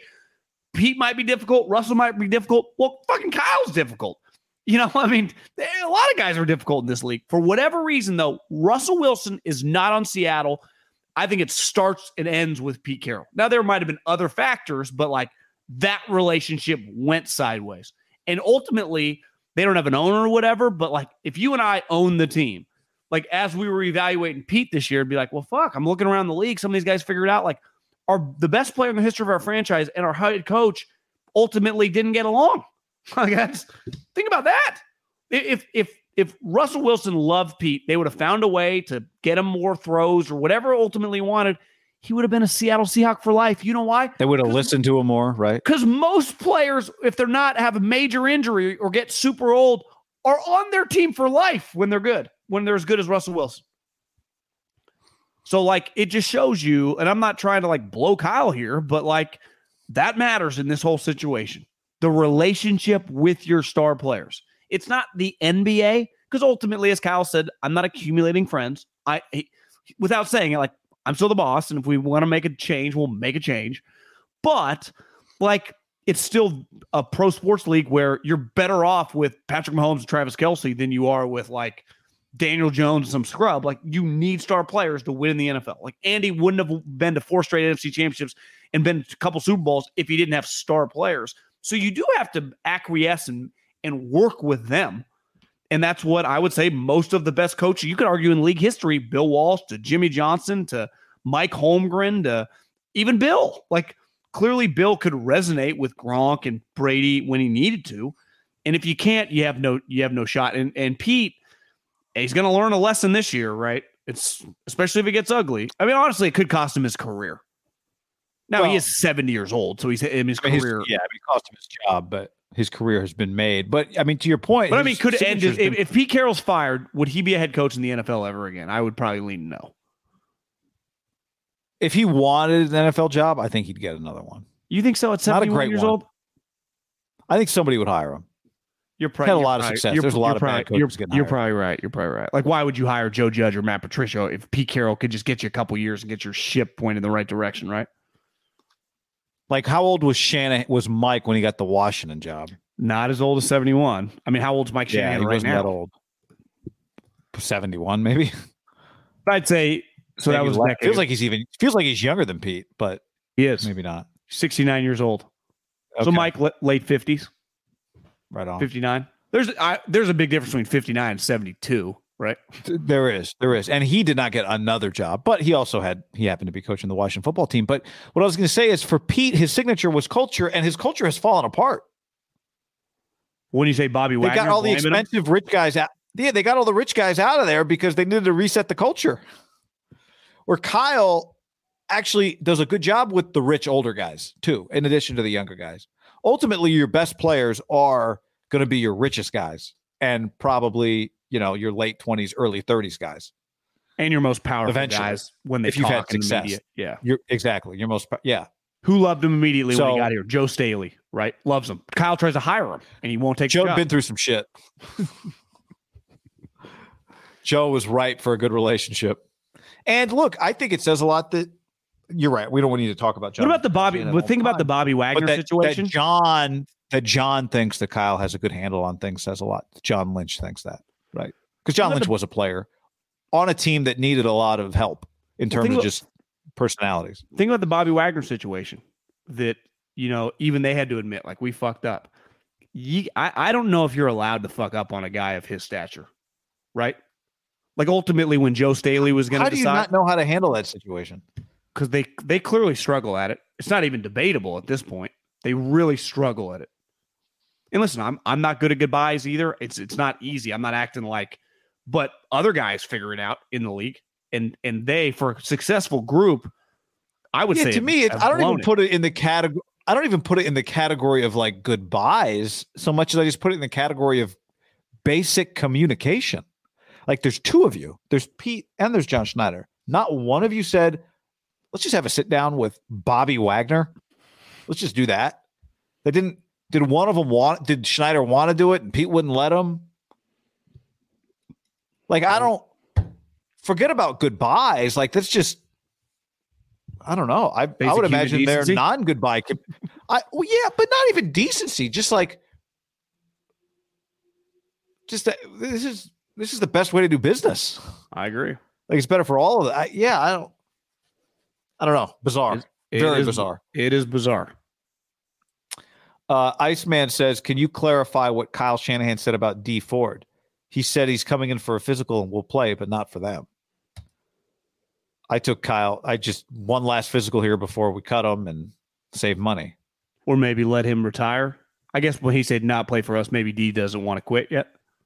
Did you take it that Yeah. way? I, I didn't really. That's how I took it. Yeah. That like Dee's going to try That's to keep playing, which seems a little crazy to me. Doesn't it? like, bro, just retire. Um.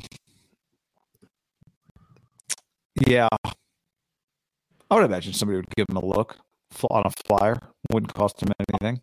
I will say this for Dee Ford is that the San Francisco 49ers trading for Dee Ford and then having to work some of his money Generational. is the best thing that's ever happened to him because he made 60 almost 60 million dollars in his career. How much of that did the 49ers pay him? 30, 40? Uh 20 20.7 13.7. So we're at 43 or we're at 44.4. And then another seven. So four plus seven, you know, about 51 of the 58. A lot. $51 million. The 49ers compensated about, uh, uh, give or take, $51 million. Unless my math, no, ex- sorry, sorry, sorry. Tw- 20, $20 million. 20. That feels low. That's all the Niners paid him was $20 million? Yeah. He was, you know, a first round pick. So by the time the Niners had got him and he played on his fifth year option, he he had made about $18 million. His last year for the Chiefs on his fifth year option, he made 8 7.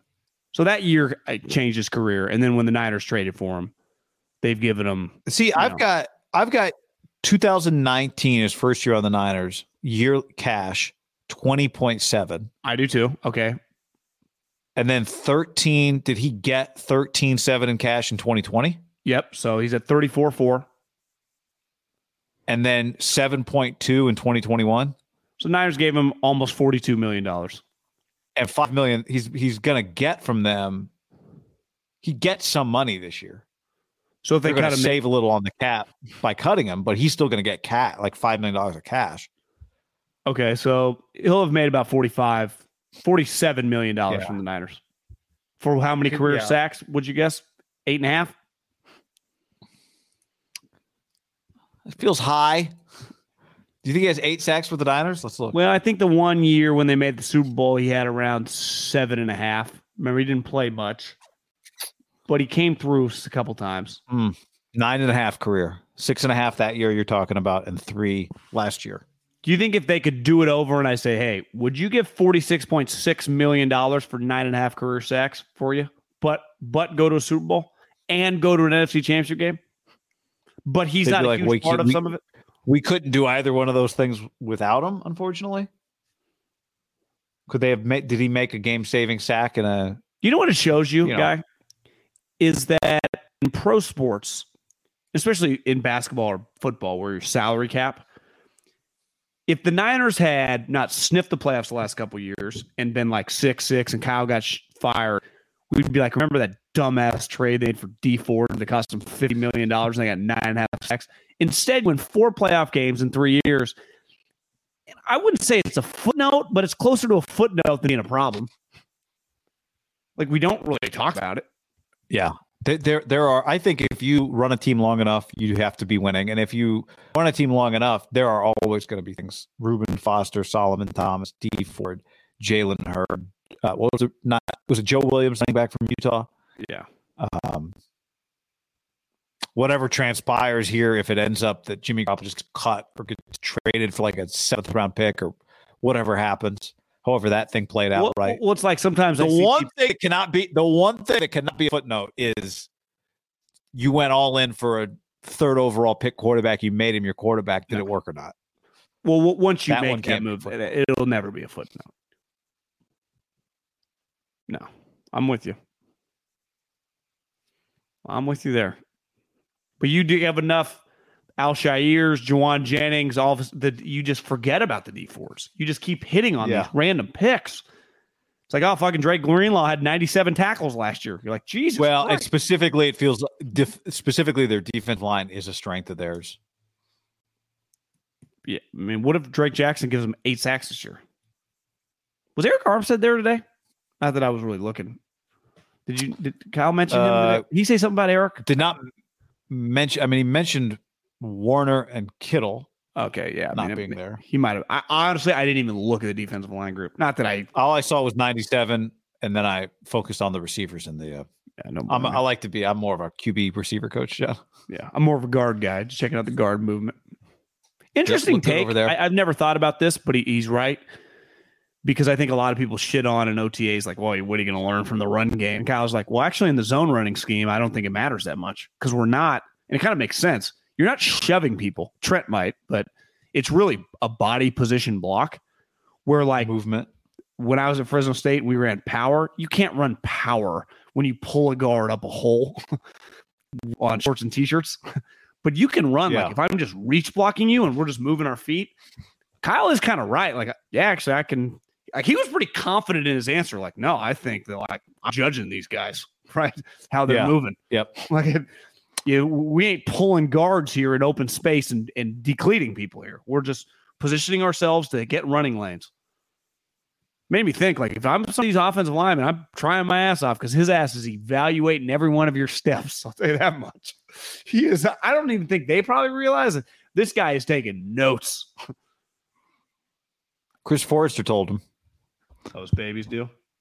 Makes sense. Uh, Arik Armstead excused It's because just his wife. because he's hard, he's harder to miss. Good eye. I guess that was reported. Did Kyle say it? We just didn't hear him say that. Possible. I thought I heard. I just heard the word Arik, and then I and then I realized I didn't see him. Hmm. I was too busy thinking about my next question. Really Did no one care No, when Kyle kidding. mentioned the Really injuries? Like, did no one even want to ask about injuries? I guess it doesn't really matter right now. I guess Warner and Kittle, it's the same as it was a week ago or two weeks ago. Yeah, Is that what you mean? Yeah. I guess other people were out there, so like, if a guy's out there, you don't need to ask if he's hurt because he's healthy. Yeah, I, I don't know. Because Kyle mentioned it, was like waiting, like, are you guys gonna ask me? And no one had asked him. Not that I don't even care, but that's, that's the Uh, opposite. Jennifer Lee like, Chan is one of Do, do you think like Belichick would be like, got an injury list here, guys? Anyone interested? Nobody. Nah, move on to the next thing. Well, what'd you tell me about Josh McDaniels right before we hopped on on the uh that Vic Tafur tweeted Well, out? Vic Tafur tweeted this. So I was talking to a buddy of mine today about the about Raiders practice, Raiders. and he's like, "Do you think Musburger will still be there?" Uh, congratulations to Greg Papa on uh, his uh, contract extension, John. 18 years. 2026 for our buddy Greg Papa. And now was that was that a said Candy 2020 extension? I thought you said 2028. Oh, did I say 2028? I don't even Yeah. remember. But yeah, 2028 sounds right. Yeah. That it was a six year extension. Maybe that's right. Yeah, 2028. Um, So as the Raiders are looking for a voice, Greg Papa extends after multiple playoff runs to be the voice, the only voice you will hear calling 49 of football. It felt like he was destined, Greg Pop's entire sporting life, to end up with the 49ers and sign a long-term contract, right? will he be remembered, guy? It's it like Charles Woodson. John. Like Charles Woodson when he went into the Hall of Fame. Was he a Packer or was he a Raider? Is Greg Papa now officially a 49er for life? well, how many years? How many years does he have to be the Niner broadcaster before Well, he was the, the Raiders a while. he is? I think he was 20, Yeah, close to 20. Maybe it was like 18. It was long. he's got that in him.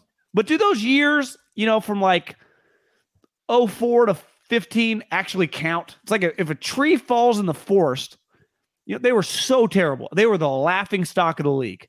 Does that actually count for half as many years? It's not like they were good, right? If you're the voice of the Patriots, I think they count years, double. I think if the team's terrible, they actually count more. It's harder. Yeah. it's harder. Uh yeah, so he won't be he won't be going back to the Raiders, which I, I didn't expect. But Do you think they, do you think they would have made a run, or on John. you think Mark that Uh, Greg, sailed? I don't. I think that's probably a no. Yeah. Do you think Greg think would entertain it? Because I would lean no. I I don't. Did you see Tim Ryan I out there with the think he would. with the ponytail? No, I missed him. You didn't point He- him out. I would say ponytail, but he walked by kind of the bun. You know, I mean, it's just it's just a look. I mean, I was like, God, that's a look. I, I I'd rock that look if I could. I love a good So uh, the thing, the thing you're bringing up though, Vic Tafur tweeted a, he sketched the practice situation. And uh, for those of you who are watching, uh, you can see it. If you're listening, I'll describe it. It's three practice fields. Vic is on one end. Then there's an empty football field, an empty football field, and then there's the Raiders players practicing. And you can even tell the way he drew it. It looks like they're lined up on the sideline, blocking his view. So it sounds like Josh McDaniels has got um, Bill Belichick tendencies. I like how he drew the mountains on the other side of the. Of That the is field. nice. Yep. but you see, he's got the players lined up on the sideline, blocking his view from, you know, two football field width wise. That's there's ten yards between the fields, so that's a good hundred and uh, what would that be like one oh eight plus 10, like 118, 120 yards away. Well, if it's 120 yards away and the players are in front of you, it's you might as well just head into the locker room if you're Vic. Like, what's the point? It's completely I mean, useless. Yeah. Listen, I Josh went above and beyond. I would say the last couple years to earn back his reputation.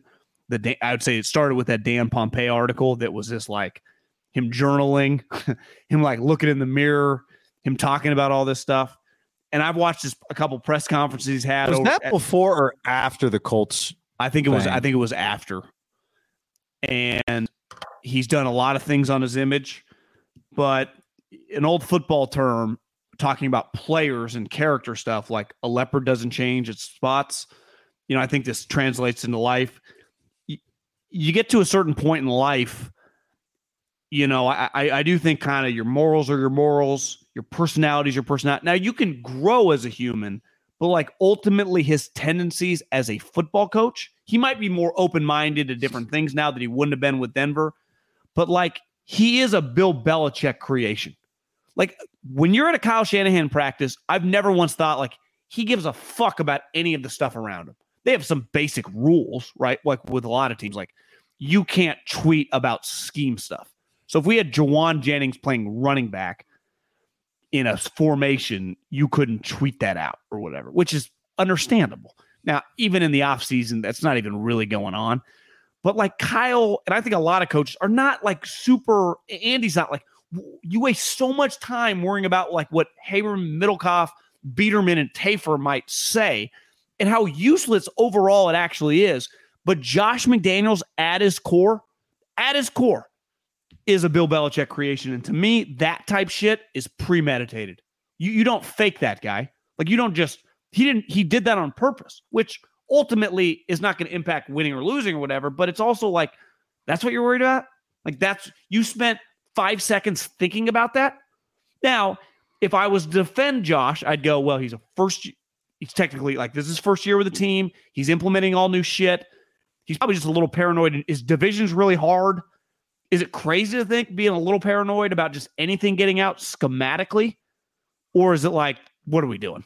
Like that's how you're starting. Because I, yeah, I, I mean, I think see a little bit of the other side. I think there's two types of coaches: coaches who think 100% only about football, and coaches that think 99.9% about football, and then 0.1% go, well, what does it really hurt me to let these people watch? And I think the other side of that would be I don't have to let them watch. Why would I? I have nothing to gain. Uh, what they're not firing me. What they write about me doesn't matter. I'm the power broker here, and that's true. Like it's hard to argue against that. It's hard for me to argue to a coach who says I'm to practice three fields away that there's any reason they should do it any other way.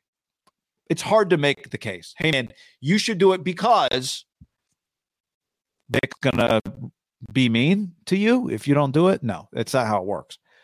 But there's also the 0.1% where what do I really lose by letting people just walk around to the other practice field, stand on that side if we happen to be on that field? The answer to that is also you don't really lose anything. The likelihood that some video or some tweet's going to go out that you don't want, it's going to happen once every 10 years. It but you also happen. get to set the rules of what they can tweet and what they can't, right? Well, that's what I'm saying. The the the, the somebody oh, breaks whatever rule there oh, are. Oh, yeah, yeah, yeah. Once it it happens so rarely. So, you know, it, I think to your point, it's just a little insight into I'm not going to do it because I don't have to do it. And you are making a decision to keep people away at that point who are not going to hurt you in all likelihood. So, so part of that 99, he is consciously thinking about this. I think Kyle, who has said, I'm not going to give anything more than I have to give, is part of the 99.9, who also understands whatever. like my, my life is easier if they've just seen practice. I get better questions if they've seen practice. My press conference that I that is required of me, it's an easier press conference for me. It's just it's just my life is easier if I don't even worry about this and spend all my time worrying about football. Sorry. Yeah, I mean, I I wonder if there's an insecurity, which is would be understandable. There is a lot of pressure on Josh he really is the last guy to save Bill Belichick's coaching tree's legacy. Uh, he has a playoff level. Well, team. I mean, Bill does have a son who's going to become the coach of the Patriots. That's true. But that's we're still a little ways away from that. Yeah. But I mean, Josh has a chance to really just kind of, damn, Josh McDaniels a real coach, right?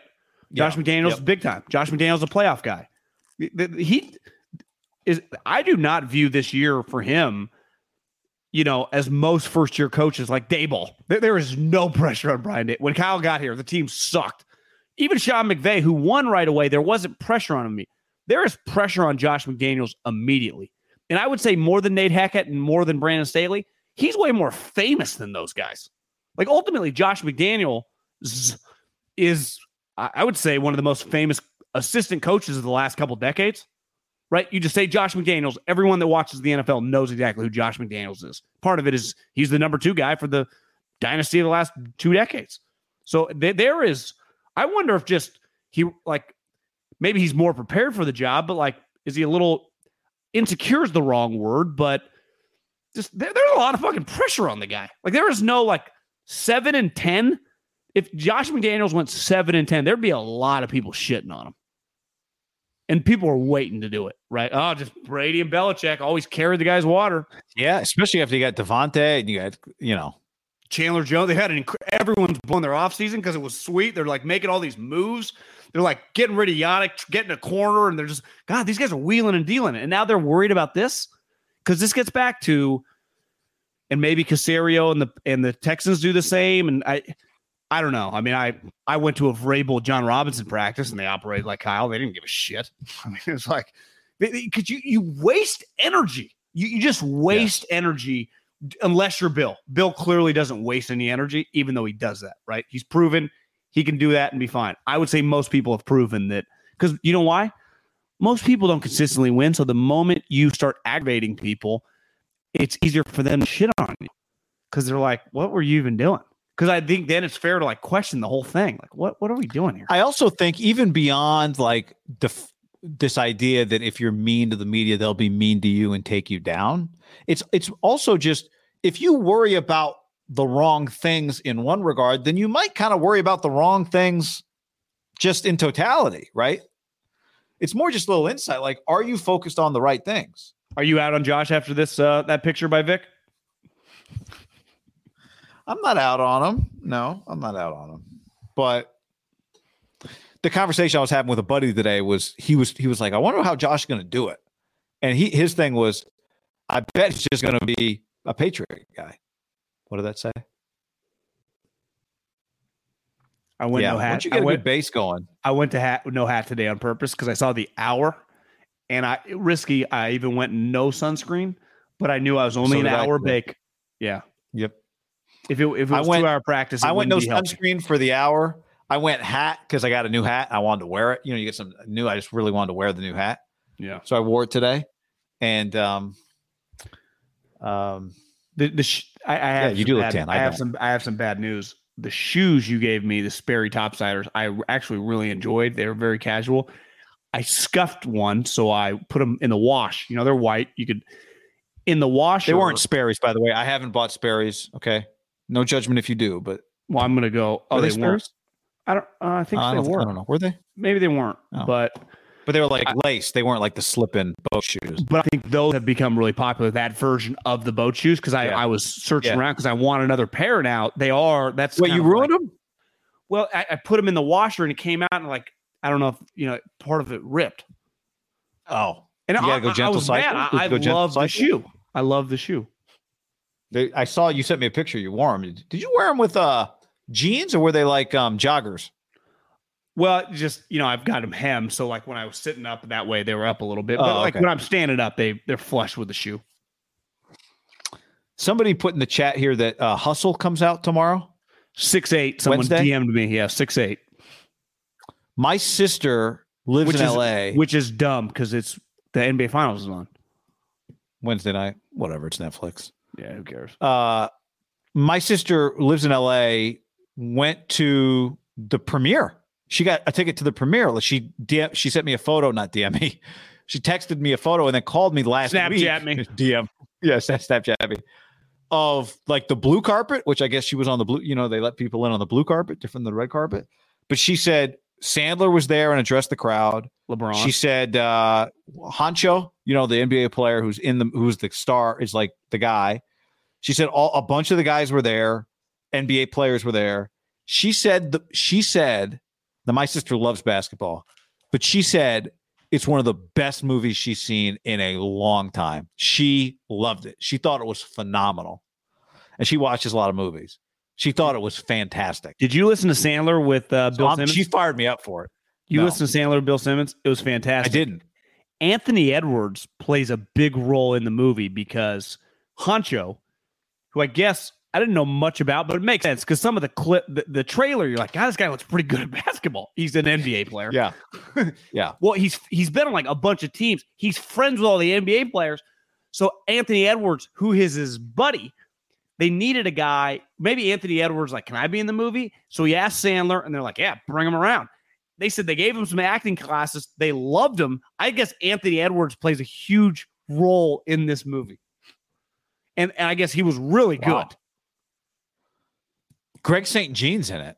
You know, Garry St. Jean's son, who now coaches for the Mavs. He's in it. Well, he coached for the. How, how what's he do? He's on the map. Uh, he's on the Mavs. Huh? What's what's he do in the movie? Is he like an assistant coach? I don't know. Yeah, I think he's like a coach, some coach. Remember the guy you asked me? Did you think that was an owner or a GM? I think it's Dell Demps. Remember the former Pelicans GM, Dell Demps. Dell Demps. Remember that guy? He plays that role. Like it's it's all NBA No. in this movie. No, I asked you the guy who was like, I couldn't figure. He was like the white guy with like the beard. That guy. Oh, maybe you're right. In the big corner, we were talking office. about. I just happened to be on the. I, I just pulled up the IMDb. That's somebody named Ben Foster. who's like think is an screaming at actor. Sandler, like, "Come home! This is Yeah, and I was like, yeah, who is this guy supposed to be in this film? Is he Yeah. supposed to be a that might GM be or the that owner? might be the owner. That might be the owner. That's always a Boban's in it. Do you know who one of the assistant coaches, Jaleel White, is one of the assistant coaches? Urkel. Urkel. How about Queen Latifah as Sandler's wife? Uh, Tobias Harris, I think, is in it. I think Kenny uh, Cur- is in it. Steph Curry's brother's in it. Doc Rivers, I guess, is in it. Doc's in it. I love a good sports movie when like the boss, either the GM, the head coach, the assistant, the GM to a scout goes, You take it's almost like the detective to his assistant detective when he's like, You've taken this as far as you can take it. Let it go. Let it go. This is not gonna come home. Or like go to your next school. This is this guy is not gonna be on our team. Move on. And like the guy just won't move on because he knows in his gut he's right. That's always Yep. that's just a classic movie like an ethos of a movie. You know, it happens a lot with cops and happens a lot in sports. Like, Always with up. cops. Always with cops. Don't Give look any deeper. Yeah, it's like I'm suspending you with pay. Give me your badge and give me your gun. Take two weeks. Take your family. Go to Disneyland. And the guy immediately. And what does that guy do faces the drug deal. He just goes to the drug dealer's house with like a backup gun. You know, that's even bigger. That's always my favorite move when the guy takes the gun Or with no gun. or with no gun. Yeah. But he calls his other buddy in the police force. He goes, I'm going to need some backup. He's like, I got you, Jimmy. I'll be there. You know, he's always got the one ride or die go to cop that just can't let his buddy fly, even though that that boss also tells the ride or die buddy, like, do not help out. Detective Williams here. This guy looks fake bald to me. That looks like a That looks Well, he- like fake bald. Well, have you? Uh, that's uh, I've seen this actor. He is fake bald. That's a that's an actor. But I mean, you could just shave your head. This doesn't even look shaved. This looks like he's wearing like a skull. Like his ex forehead looks extra. It looks fake. Well, in, in fairness, if you let's say you were an actor and you had a part that was let's say it paid pretty well, seven figure deal, but you you're successful actors and you're rich, would you shave your head for the role or would you Yes. do that? You wouldn't do I that. shave my head. No, I You shave my that? head. It looks fake. I, well, I don't know. Maybe he shaved it and I'm wrong, but it looks fake to me. It looks, looks dumb. Just shave your head. Now you might have multiple roles going on at once, and you can't shave your head. I think that was there's a famous story about the author, like uh, the actor plays Jim. That guy Oh, the main guy. Yeah. needs, uh, needs a haircut. Jack Ryan haircut for like Jack Ryan, but don't want him to change his hair for show. So he gets a haircut, but then he wears a piece for uh, the office.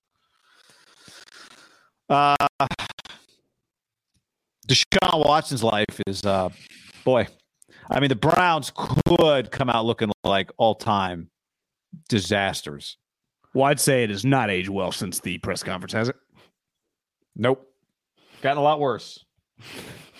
At this point, how could he not get sus- We we've already said on the record we think he's getting suspended for the year. They paid him a million bucks. When they did the deal, they were anticipating him getting suspended for the year.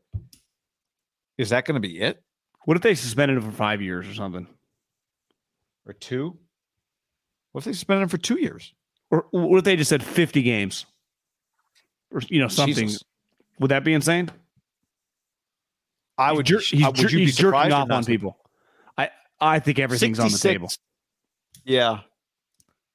Guy, women are coming out every single day since that HBO show with like pretty crazy allegations. I saw, I didn't see the athletic. For some reason, I've never turned off the notifications and I just get like random notifications. Deshaun Watson used 66 masseuses, 66 therapists in 17 months. So it's like he was a serial masseuse user for clearly sexual acts, and not all of them were on board. Some of them were, surely, but not all of them. He's like, So can you trust this guy in 17 society? Months is 12 plus five. Six. That's almost a different masseuse every week. 66. Div- no, that's too many weeks. Because it'd be five weeks. It's 52 weeks. 66 minus 52 is 14. He averaged about he averaged about four a month. Yeah, you're right. I guess. So al- almost one a week. Yeah. Yeah. That's insane. I don't know, man. I I, I think we've seen a lot. We've seen a lot of scumbags get in trouble. Again, I'm not trying to speak at turn. Maybe I forgot some. It does feel like a lot of it's been one on one, where it's like that guy did something bad with her. This guy, I I had someone in the league like, is he closer to Darren Sharper than we realized? Now, Darren Sharper was raping people. I, I'm not.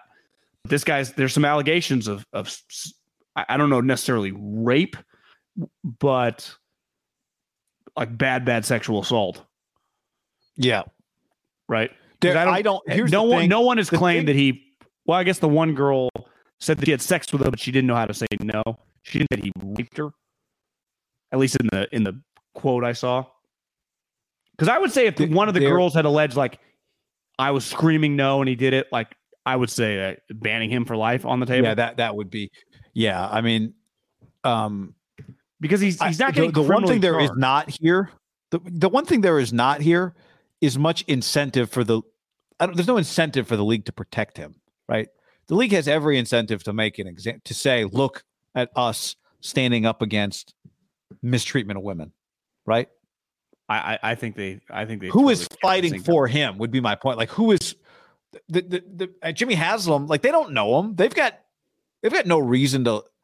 You know what I mean? Like if he'd been on the Browns for five years and Jimmy Haslam thought to his core, this is a good person. I know this is not him. Then maybe he'd fight for him. But who who is out there that's going to do any of that? Like I Well- know deep down he's a good guy, and these allegations are not true. There's nobody out there like that for him.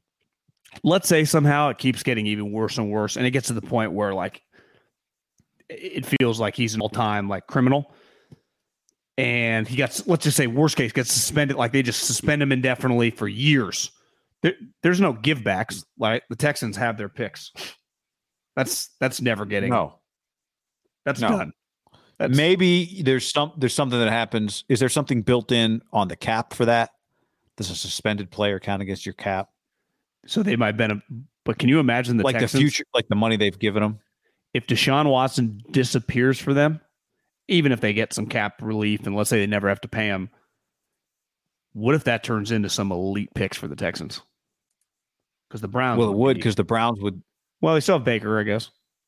Can you roll that back, or is that ship sailed too? I I think that ship sailed, but you might just both need each other at the end. Myles Garrett have to t- have do take backs, or does he just pretend he didn't say that?